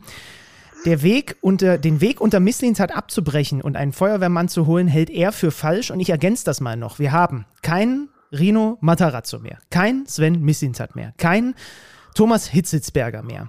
Diese Identifikationsfiguren für den VfB-Weg der letzten Jahre sind mittlerweile alle weg. Und wir haben oft in diesem Podcast, Schüttmann, du erinnerst dich, auch darüber gesprochen, dass auch wir irgendwie gar nicht so ein schlechtes Gefühl hatten, wie die sportliche Lage eigentlich hergegeben hat beim VfB, weil man immer so ein Grundvertrauen hatte, ja, die halten da zusammen und die halten den Laden schon irgendwie zusammen. Meine These ist eher, dass mit diesen Identifikationsfiguren, die der VfB verloren hat, sobald die auch nur in eine mini-schlechte Phase reinkommen in der Rückrunde, der Fansupport auch wieder so ein bisschen am Wackeln sein wird. Kannst du mit der These was anfangen? Der Fansupport weiß ich nicht, weil ich glaube, dass wahrscheinlich doch viele Fans sich freuen würden, wenn der VfB in der Liga bleibt. Ich hätte gerne mal die Gegenthese jetzt aufgestellt, was denn passiert wäre. Ich meine, immerhin, ich schätze Pellegrino Matarazzo sehr und ich glaube, dass es ein sehr guter Trainer ist. Aber auch da war es halt irgendwann mal ein bisschen, sagen wir, über der Zeit wahrscheinlich. Da muss man einfach sagen, der hat im Jahr 21 3 Spiele gewonnen. Ich wäre mal gespannt, wenn irgendwann im März der VfB plötzlich Tabellen 18er gewesen wäre und der VfB hätte immer noch erst 3 Spiele gewonnen.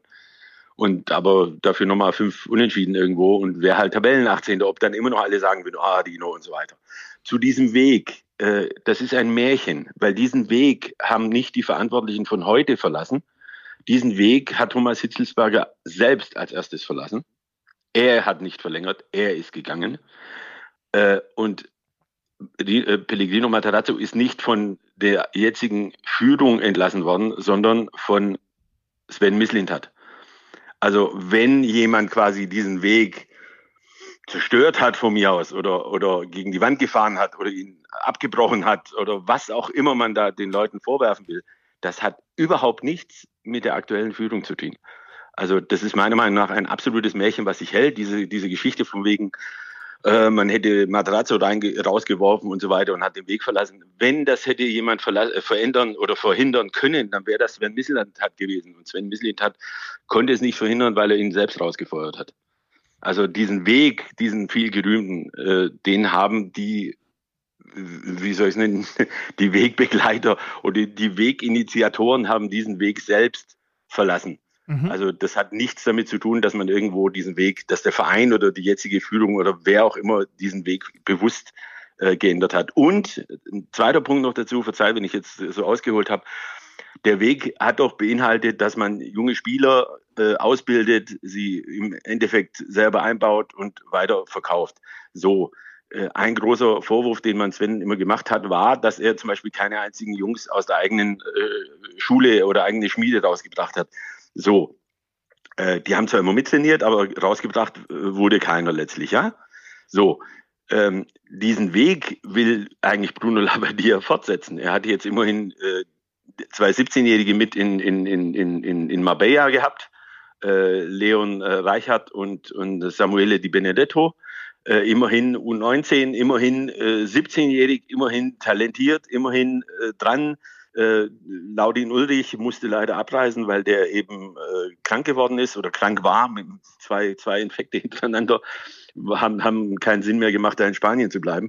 Also es ist nicht so, dass dieser Weg mit die jungen Spieler und so weiter, dass die jetzt im hinten dran sind oder sowas. Auch das ist eine mehr. Es wird sich natürlich zeigen müssen, ob die Jungs spielen oder nicht. Aber ich glaube, so wie ich zum Beispiel den jungen Di Benedetto gesehen habe, muss ich sagen, der hat mir sehr gefallen.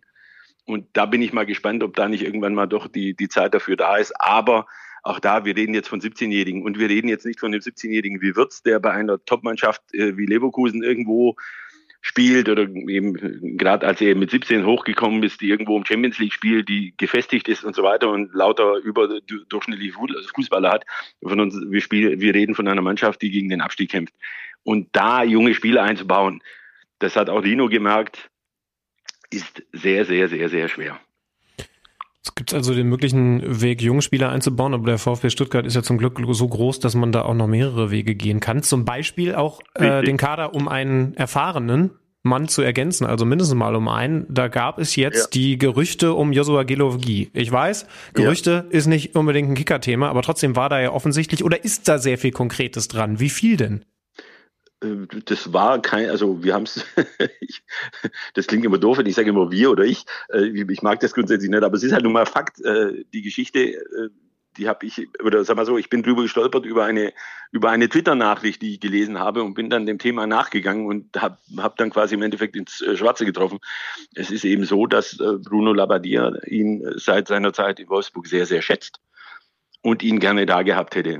Der Mann, ich kenne ihn persönlich nicht, aber wann immer man über ihn spricht, gibt es eigentlich nur Gutes. Also totaler Integrator, total Musterprofi, kann Französisch, hätte wirklich dann das Plus gehabt, im Endeffekt die ganzen vielen französischen Spieler, die ein kleines bisschen ein Eigenleben in Stuttgart führen oder bis zuletzt geführt haben, ein bisschen einzufangen, ein bisschen ihnen eine Art Papa oder auch ein bisschen Aufpasser oder nennen wir es auch von mir aus einen Leuchtturm an die Seite zu stellen, der ihnen da hilft. Das hat alles Sinn gemacht. Das Problem ist halt einfach nur, der hat halt immer noch ein halbes Jahr Vertrag. Das Letzte, was ich jetzt wusste, das habe ich heute bei uns auch im Print geschrieben, auch gestern online schon gehabt. Das Problem ist halt, der VfB hat nicht sonderlich Geld, wenn überhaupt. Also sogar das Sonderlich kann man eigentlich streichen. Das bedeutet, du kannst dir so einen Spieler eigentlich gar nicht leisten. Der Aufschrei kommt ja jetzt, weil es heißt 32, oh Gott und so weiter. Klar, verstehe ich auch, kann ich nachvollziehen. Aber diese Mannschaft braucht nun mal einfach ein paar Leute, die führen können. Und davon gibt es zu wenige. Und deswegen hätte es durchaus Sinn gemacht. Natürlich müssen die Konditionen stimmen und die stimmen nun mal nicht. Deswegen scheint es nicht in diese Richtung mehr zu laufen. Aber auch das wurde mir gestern Abend nochmal von Kollegen aus Frankreich bestätigt. Es scheint so zu sein, dass Guilavogui offensichtlich irgendwie Rücksprache mit seiner Familie halten möchte. Und der Vater scheint da sehr großen Einfluss zu haben. Und wenn er sagen sollte, von wegen mach's oder sowas, dann könnte ich mir auch vorstellen, dass das wirklich noch klappen könnte. Also es sind ja noch 2 Wochen, ich bin mal gespannt. Ich fasse mal zusammen. Labbadia. Im ersten Moment jetzt mal kein schlechter Eindruck von ihm. Junge Spieler als Ergänzung könnte ein Weg sein. Und bei Guilavogui warten wir mal ab. Wenn ihr jetzt sagt, das ist totaler Müll, wichtig, nochmal, nicht nach Stuttgart gehen, sondern nach Nürnberg. Aber ich glaube, du bekommst keinen Besuch, George. Vielen Dank. Ja, also ich wie gesagt, ich weiß, dass es unpopulär ist, wie ich das sehe. Aber ich habe, wie gesagt, ich habe ja vieles schon vorher gehört und auch gewusst, was ich meistens dann in den Zeiten, nachdem eben der Trainerwechsel und dieser Sportführungswechsel passiert ist, kamen natürlich noch viel größere Dinge oder viel schwerere Dinge ans Licht, die einfach meiner Meinung nach einen Wechsel unabdingbar gemacht haben. Und es gab schon gewisse Dinge, die einfach Bruno Labbadia mit seiner Art sehr, sehr gut umgesetzt hat. Also zum Beispiel dieser Mannschaft hat es total, umso länger das Ganze lief, total an Disziplin gefehlt. Ja, also das meinte ich eben vorhin mit Eigenleben. Also unpünktlich zu sein war quasi die neue Pünktlichkeit. Ja, also und dann sage ich euch ganz ehrlich, wenn ich eine Mannschaft habe, die es nicht mal, also es wird so viel im Fußball gemacht, also es wird ausgerechnet, wie viel Fett sie am Tag essen dürfen, wie viel Kohlenhydrate, wie viel Wasser, wie viel da, wie viel dort, wie viel sie laufen müssen, welchen Puls und. Aber also mit ein wesentlicher Punkt ist ja Disziplin. Und der leichteste Punkt, den man haben könnte, so in die Richtung von, wir fangen um 10 Uhr an mit Training, um 9:30 Uhr ist Treffpunkt, den einzuhalten, das hat nicht mehr funktioniert. Und wenn sowas schon mal nicht funktioniert, kann alles andere auch nicht funktionieren. Deswegen sind der Kollege Schlüter und ich auch keine Fußballprofis geworden, weil mit der Disziplin haben wir es nicht so. Und als Podcaster kann man das zumindest so einigermaßen sich zurechtlegen, wie man es gerade braucht. Und wenn man dann auch wie Schlüter einfach... Heute wart ihr sogar früher dran. Das stimmt. Das stimmt. Also Überpünktlichkeit ist die neue Pünktlichkeit, George. Ja. Kannst du dir für 2023 merken.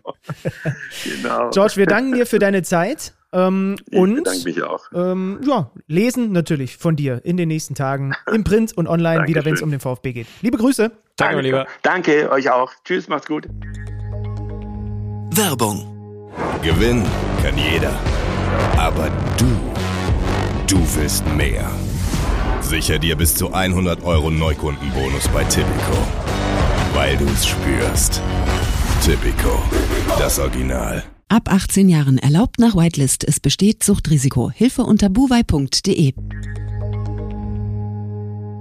Weiter geht's im wilden Thesenhagel der ersten Folge Kicker Meets Saison nach der Winterpause. Hertha BSC. Ich habe unglaublich viele positive, optimistische Thesen zu Hertha BSC bekommen. Unter anderem die These von Aljoscha, der sogar sagt, Hertha schafft es durch eine sensationelle Rückrunde noch ins internationale Geschäft. Auch hier müssen wir kurz als Gedächtnisstütze dienen und den Blick auf die Tabelle liefern. 15. 14 Punkte, gleich auf mit Relegationsrang 16. Da, wo eben der VfB Stuttgart weiterhin liegt.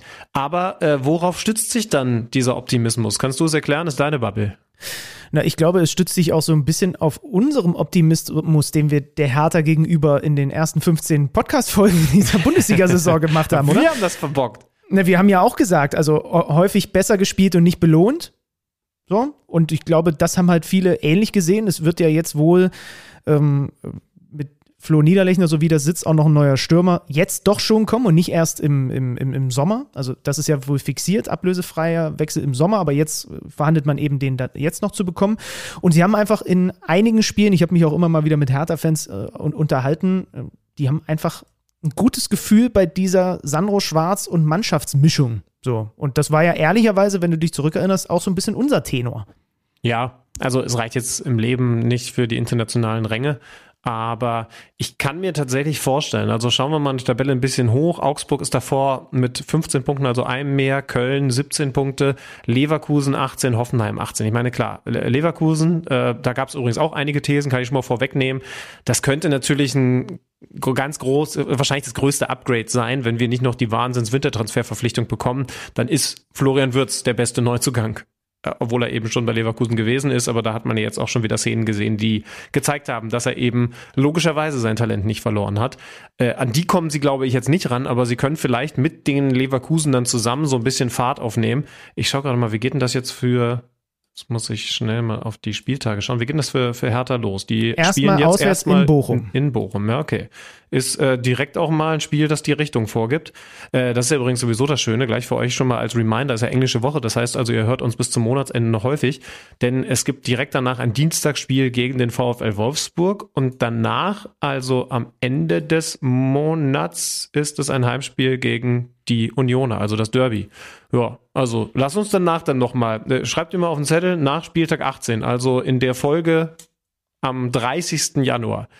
Da bin ich gespannt, ob du dasselbe optimistische Bild der Hertha immer noch zeichnest. Kann sein, aber das ist so richtungsweisend, was jetzt in diesen ersten 3 Wochen passiert. Das kann auch komplett in die andere Richtung kippen. Beim FC Augsburg und beim 1. FC Köln habe ich immer mal wieder auch die These bekommen, die steigen beide direkt ab. Da war ich ein bisschen überrascht. Bei Köln kam extrem viel zu Davie Selke. Zitat Steven. Selke zeigt es seinen Kritikern und startet unter Baumgart durch. Und davon habe ich gefühlt 20 Nachrichten bekommen, die alle glauben, er wird ihn wachküssen. Baumi wird Selke wachküssen. Ja, also wenn ich gerade von Bildern gesprochen habe, das malt sich irgendwie schon auch relativ leicht, ne? Also das könnte irgendwie das 5-jährige Vorschulkind malen. Davie Selke mit einem Kopfballtor nach einer von 640 Flanken pro Partie im Trikot des 1. FC Köln. Der 1. FC Köln hat 25 Großchancen laut Statistik vergeben bislang in dieser Saison. Ja, ist die Position, auf der sie was machen mussten. Weiterhin das größte Missverständnis, dass da ein Modest nicht mehr spielt und jetzt wahrscheinlich in der Rückrunde bei Dortmund, kommen wir noch zu, sogar noch weniger spielen wird als in der Hinrunde.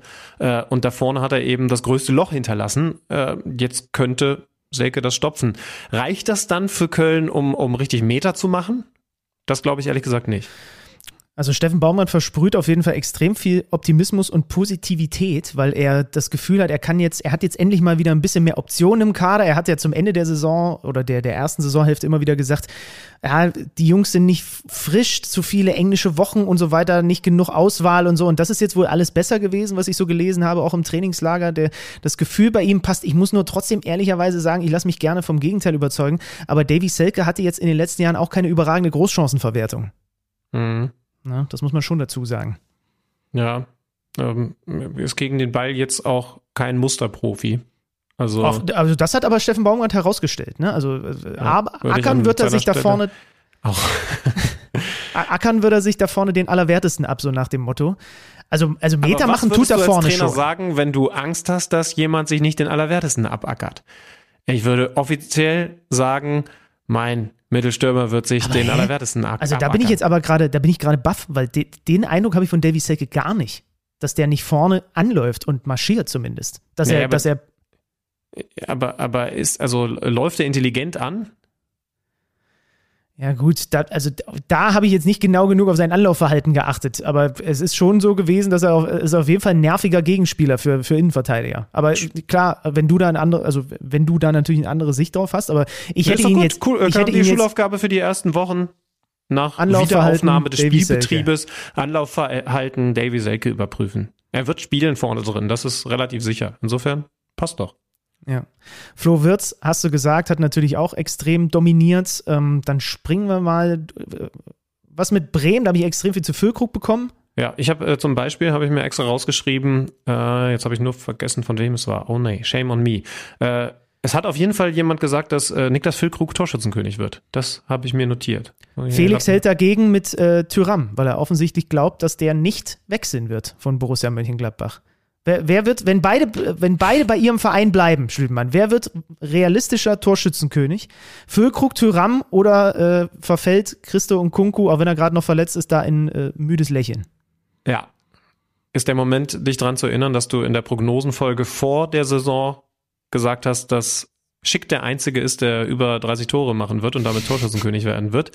Ganz kurz für die Zuhörer, wo steht der?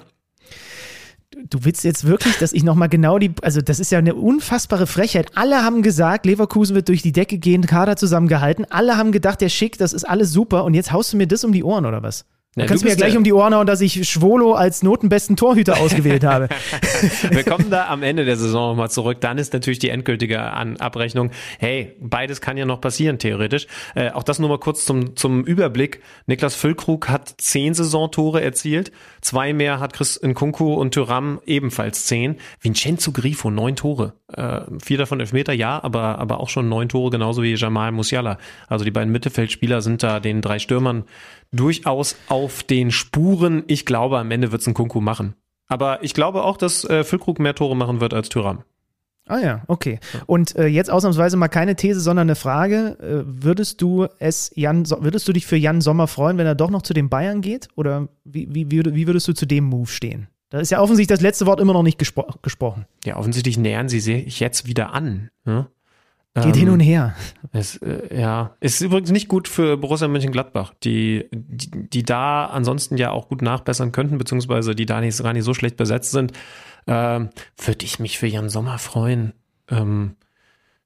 Dazu kenne ich den ehrlich gesagt zu wenig und weiß jetzt nicht, ob der schon früher in Bayern Bettwäsche geschlafen hat, aber ich sage mal vorsichtig, er tut jetzt auch nichts Schlechtes dran, wenn er bei Borussia Mönchengladbach bleibt. Dem Verein hat er schon auch eine Menge zu verdanken. VfL Wolfsburg war sehr positiv, das Feedback. Die hatten aber auch diese starke Phase, ne, vor der WM, wo sie so viele Spiele in Folge nicht verloren hatten. Und dann sind wir schon angekommen bei Borussia Dortmund und der These von Yannis, Sebastian Aller kommt in den verbleibenden Spielen auf 6 bis 7 Bundesliga-Tore und Anthony Modeste versauert auf der Tribüne. Ja, also Letzteres gehe ich mit. Das wird ganz schwierig für Modeste. Dass es für Aller grundsätzlich erstmal überragend ist, dass er wieder dabei ist, ist eh klar. Richtig, hat er jetzt gut, ja, im Testspiel sogar schon einen Hattrick gemacht, also große Klasse. Das Letzte, was wir natürlich jetzt tun, ist mit solchen Thesen auch noch Druck auf ihn auszuüben, aber das wollte Yannis natürlich auch in dem Moment gar nicht. Ich glaube, er wird auf jeden Fall das Spiel nochmal bereichern und das eben auf eine andere Art und Weise, als Modeste das bis hierhin konnte. Aber du, ich habe überhaupt keine Ahnung, wie fit er bis jetzt ist. Da müssen wir bei Dershi mal wieder durchklingeln. Der wird ihn jetzt natürlich ganz genau beobachtet haben im Trainingslager und Co. Da vorne gibt es ja auch noch einen Youssoufa Moukoko. Heute großes Interview mit Sebastian Kehl im Montagskicker. Zitat: Youssoufa kann dieses Angebot nun annehmen und sich zu Borussia Dortmund bekennen oder die Wege werden sich trennen. Es geht darum, dass der Vertrag ausläuft und es extrem viele Gerüchte gibt und jetzt wirklich von Vereinsseite ein Ultimatum von Sebastian Kehl gestellt wird, dass Borussia Dortmund bis zum Augsburg-Spiel am Sonntag von Moukoko-Seite Klarheit haben will. Man hat jetzt lange verhandelt und was ich da rausgelesen habe ist, das ist jetzt das letzte Angebot, drüber gehen wir nicht mehr. Finde ich total spannend. Also hat er wirklich gesagt, wir wollen bis zum ersten Spiel jetzt gegen den FC Augsburg die Kaderplanung abgeschlossen haben. Das heißt also, da muss jetzt was im Lager Moukoko passieren. Und ich finde, erste Frage, die wir diskutieren sollten, warum macht Sebastian Kehl das? Also jetzt auch nochmal rauszugehen und ganz klar Druck rüber zu spielen in Richtung Youssoufa Moukoko.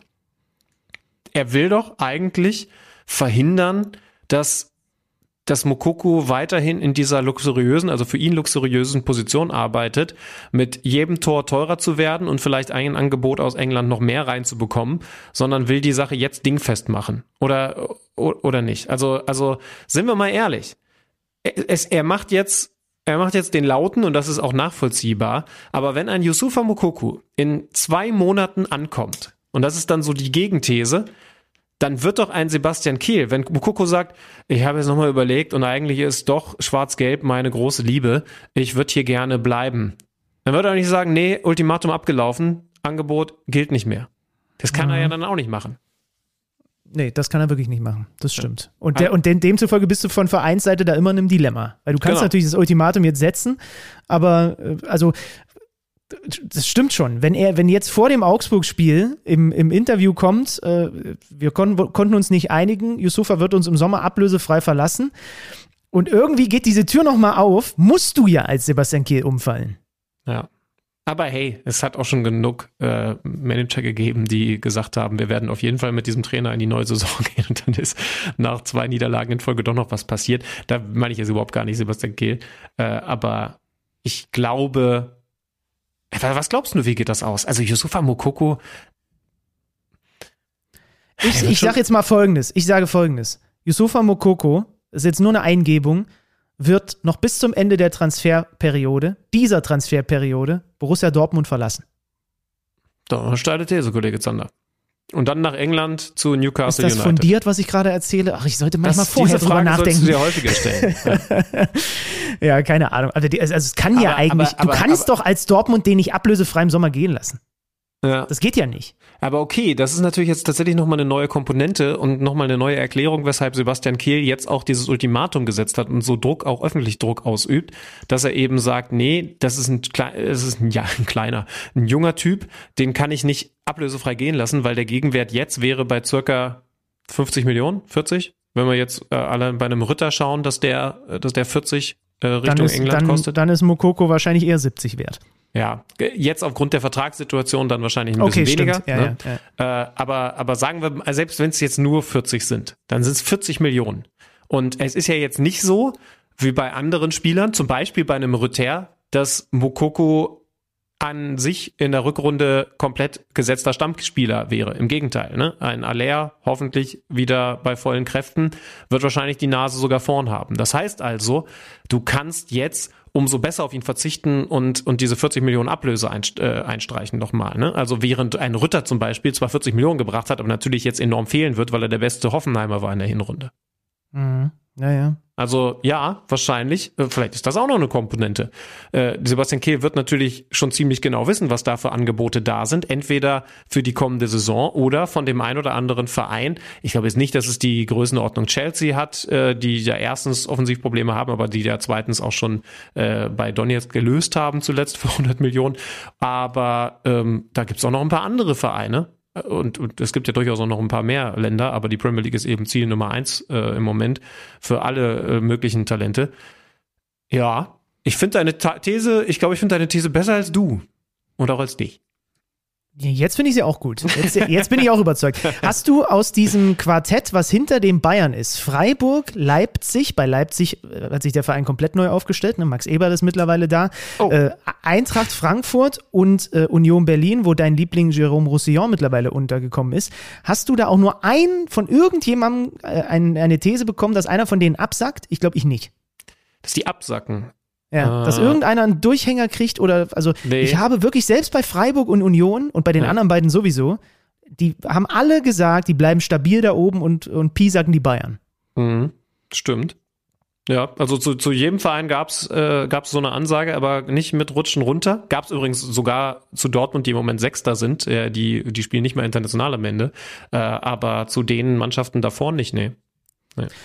Und da passt dann ja wieder die These von Steini, liebe Grüße, Meisterschaft und alle Abstiegsplätze werden erst am 34. Spieltag entschieden. Das wäre toll. Ja. Wäre das toll. Oder hat jemand Zeit zu recherchieren? Ich rede mit dir, Freddy Tappe. Warte kurz. Nee, wir haben ihn heute nicht hier im Keller. Aber wann war das zuletzt so? Wenn du es jetzt im Kopf hast, dann bist du direkt mal Man of the Year für 2023. Also diese ganz spektakulären Saisonfinals, entweder unten oder oben, waren ja immer nur auf einer von beiden Seiten, ne? Ja, genau. Also da habe ich jetzt nie die andere. Das wird ja schon mal gewesen sein, oder? Ja. Aber das muss ja lang her. Hey, kommt Leute, das schafft ihr jetzt als Rechercheleistung. Übrigens ist mir eingefallen, ich hatte auch noch eine Aufgabe gegeben, die dann kurz bevor ich mein Social Media ausgestellt habe, noch so reingekleckert ist. Aber ich habe schon wieder vergessen, was ich euch gemeint habe. Der Özil-Drop während der WM. Oh ja, genau. Ich habe Havertz gemeint. Aber es gab offensichtlich noch andere Lösungsvorschläge. Ja, das Tor von Havertz habe ich gemeint. Ja.